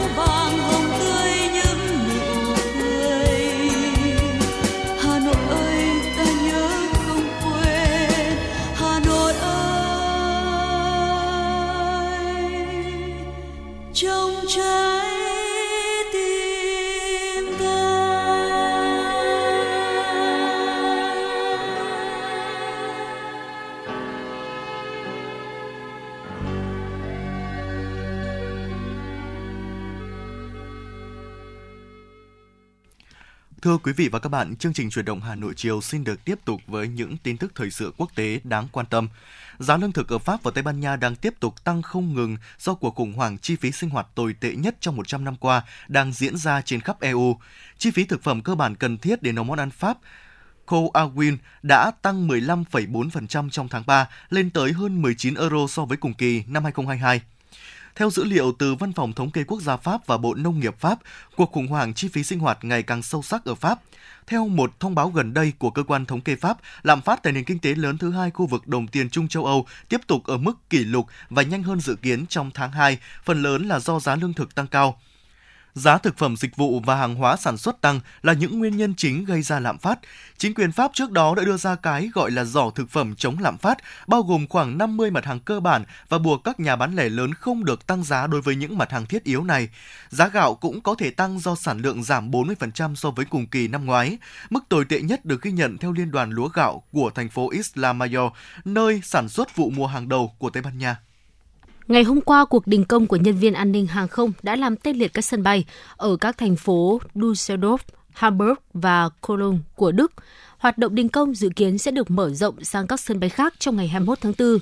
Verdi, tổ chức công đoàn đứng sau cuộc đình công, đang yêu cầu tăng lương để bù đắp chi phí sinh hoạt ngày càng tăng. Theo Hiệp hội Sân bay Đức ADV, khoảng 100.000 hành khách có thể bị ảnh hưởng bởi cuộc đình công, trong đó ước tính có khoảng 700 chuyến bay bị hủy trong hai ngày qua. Sân bay Hamburg cho biết trong một tuyên bố tình hình vẫn ổn định, đồng thời nói thêm rằng các nhà ga khởi hành đều trống rỗng. Trong một thông cáo báo chí vào ngày 19 tháng 4, tổ chức công đoàn kêu gọi nhân viên an ninh tại sân bay Stuttgart tổ chức cuộc đình công cảnh cáo trong cả ngày 21 tháng 4 năm 2023. Tổ chức công đoàn Verdi đã tham gia vào các cuộc đàm phán với Hiệp hội An ninh Hàng không Liên bang Đức BDLS trong nhiều năm qua. Verdi yêu cầu tăng thù lao cho những người làm ca đêm, cuối tuần và ngày lễ cũng như làm thêm giờ. Tuy nhiên, những nỗ lực của Verdi cho đến nay vẫn chưa đạt được bước đột phá nào. Theo thông cáo báo chí, BDLS đã từ chối đưa ra bất kỳ sự cải thiện nào về tiền lương cho nhân viên an ninh làm việc vào ngày thứ Bảy và Chủ nhật. Verdi cũng đặt vấn đề về việc BDLS trả thêm tiền làm thêm giờ. Thưa quý vị và các bạn, ít nhất hai người đã thiệt mạng ở quận McLean, bang Oklahoma khi rông bão và lốc xoáy quét qua một khu vực ở miền trung nước Mỹ vào tối hôm qua. Cơ quan quản lý khẩn cấp quận McLean cho biết trong một bài báo đăng trên Facebook khuyến cáo người dân tránh xa các khu vực bị ảnh hưởng. Dịch vụ Thời tiết Quốc gia Mỹ đã đưa ra cảnh báo về rông bão nghiêm trọng, mưa đá và lốc xoáy từ ngày đến đêm 22 tháng 4 trên khắp các vùng miền của Trung nước Mỹ, bao gồm các bang Oklahoma, Kansas và Iowa, gần 20.000 khách hàng ở bang Oklahoma vẫn bị mất điện vào sáng 21 tháng 4 do bão. Trận lốc xoáy này xảy ra vài tuần sau khi một cơn lốc xoáy càn quét ở khu vực đông nam của bang Missouri khiến 5 người thiệt mạng. Một trận bão trước đó cũng đã gây ra một cơn lốc xoáy vào tháng 3, tàn phá thị trấn Rolling Fork và bang Mississippi, phá hủy nhiều nhà cửa trong tổng số 400 ngôi nhà của cộng đồng cư dân và khiến 26 người thiệt mạng. Tại Thái Lan, kể từ đầu năm đến nay, khoảng 2,4 triệu người ở nước này đã phải tìm đến bệnh viện để điều trị các vấn đề y tế liên quan đến ô nhiễm không khí. Nhà chức trách y tế Thái Lan cho biết, chỉ riêng trong tuần này đã có 184.465 ca nhập viện ở nước này vì ô nhiễm không khí, với các triệu chứng về hô hấp, đau họng, viêm mắt và viêm da hiện tình trạng khói bụi độc hại vẫn đang bao trùm khắp nước này. Theo công ty giám sát chất lượng không khí EQE, thủ đô Bangkok và thành phố Chiang Mai ở miền Bắc Thái Lan nằm trong số những khu vực ô nhiễm nhất thế giới vào sáng ngày 20 tháng 4 thư ký thường trực của Bộ Y tế Công cộng Thái Lan Opras Kankawinpong ngày 19 tháng 4 cho biết chỉ riêng trong tuần này đã có 184.465 ca nhập viện. Theo ông Opas, những vấn đề y tế phổ biến nhất gồm các triệu chứng về hô hấp, viêm da, viêm mắt và đau họng. Các quan chức y tế Thái Lan kêu gọi người dân sử dụng khẩu trang chống ô nhiễm N95 chất lượng cao, đóng cửa sổ và cửa ra vào, giảm thời gian ra ngoài và tập thể dục trong nhà. Trên các trang mạng xã hội của Thái Lan xuất hiện nhiều bình luận phàn nàn về tình trạng ô nhiễm không khí. Một số người cho biết họ có các triệu chứng hô hấp giống như mắc COVID-19, chất lượng không khí kém đang trở thành một trong những chủ đề thu hút sự quan tâm của đông đảo cử tri Thái Lan trước thềm cuộc tổng tuyển cử vào ngày 14 tháng 5 tới. Cử tri Thái Lan mong muốn chính phủ mới sẽ tích cực hành động để giải quyết triệt để vấn đề ô nhiễm không khí tại nước này.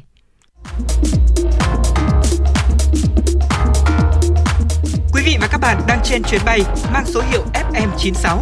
Hãy thư giãn, chúng tôi sẽ cùng bạn trên mọi cung đường. Hãy giữ sóng và tương tác với chúng tôi theo số điện thoại 024 3773 6688.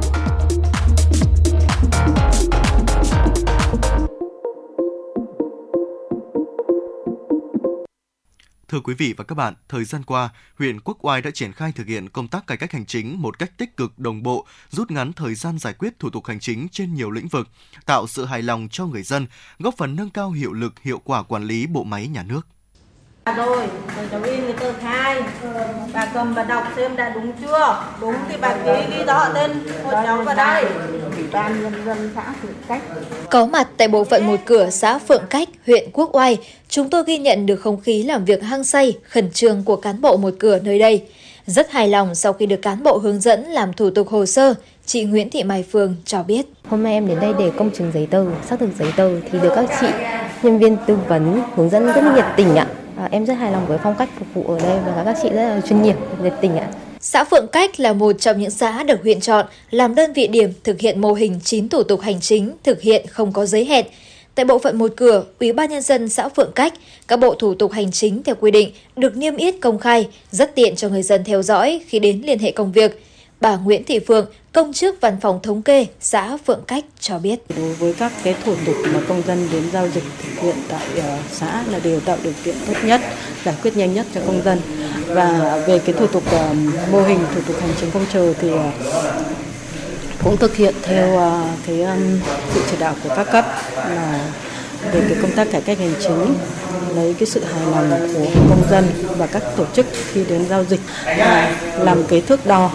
đấy là cái thước đo chính xác nhất. Bên cạnh sáng kiến thực hiện thủ tục hành chính không chờ, thì một trong những giải pháp hiệu quả nhất phải kể đến sáng kiến đưa tất cả thủ tục hành chính của các cơ quan chuyên môn, đơn vị hiệp quản ra bộ phận tiếp nhận và trả kết quả giải quyết thủ tục hành chính huyện.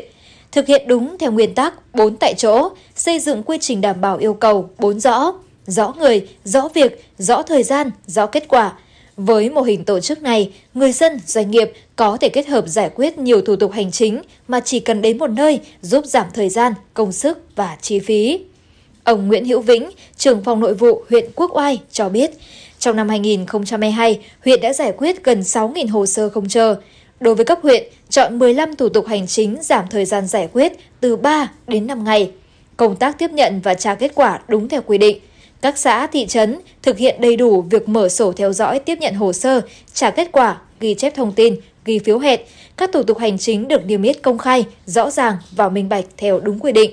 Mục tiêu của huyện là hướng đến xây dựng một nền hành chính phục vụ hiện đại và hiệu quả. Huyện đã chọn những cái trọng tâm liên quan đến giải quyết thủ tục hành chính và mang lại cái sự hài lòng của người dân. Và các kiến nghị phản ánh hoặc là khiếu nại về kết quả giải quyết thủ tục hành chính thì không có thì từ những kết quả này thì đánh giá cái chỉ số ờ, uh, CPAT của thành phố đánh giá với huyện là trong top thứ năm và cái chỉ số cải cách hành chính chung thì đứng thứ 9 trên 30 quận huyện. Để hướng tới xây dựng một nền hành chính hiện đại, hiện nay 100% cơ quan, đơn vị trên địa bàn huyện đã sử dụng phần mềm quản lý văn bản và hòm thư điện tử công vụ trong việc tiếp nhận văn bản đến, trình văn bản để cấp lãnh đạo có thẩm quyền phê duyệt. Ông Nguyễn Nguyên Mạnh, Chủ tịch Ủy ban nhân dân xã Phượng Cách, huyện Quốc Oai cho biết. Có những trường hợp mà giải quyết luôn thì giải quyết luôn cho người cho các hộ dân ngay, ờ, các ờ, công dân mà giá cần thực hiện thì tôi làm, làm luôn. Đó, thì hiện nay là cũng thực hiện chủ trương là chúng tôi làm thì đối với cách là một xã thì tôi là cũng chỉ có 7.000 dân. Nhưng tuy nhiên là để phục vụ cho người dân là tương đối tốt. Và được được nhân dân cũng ghi nhận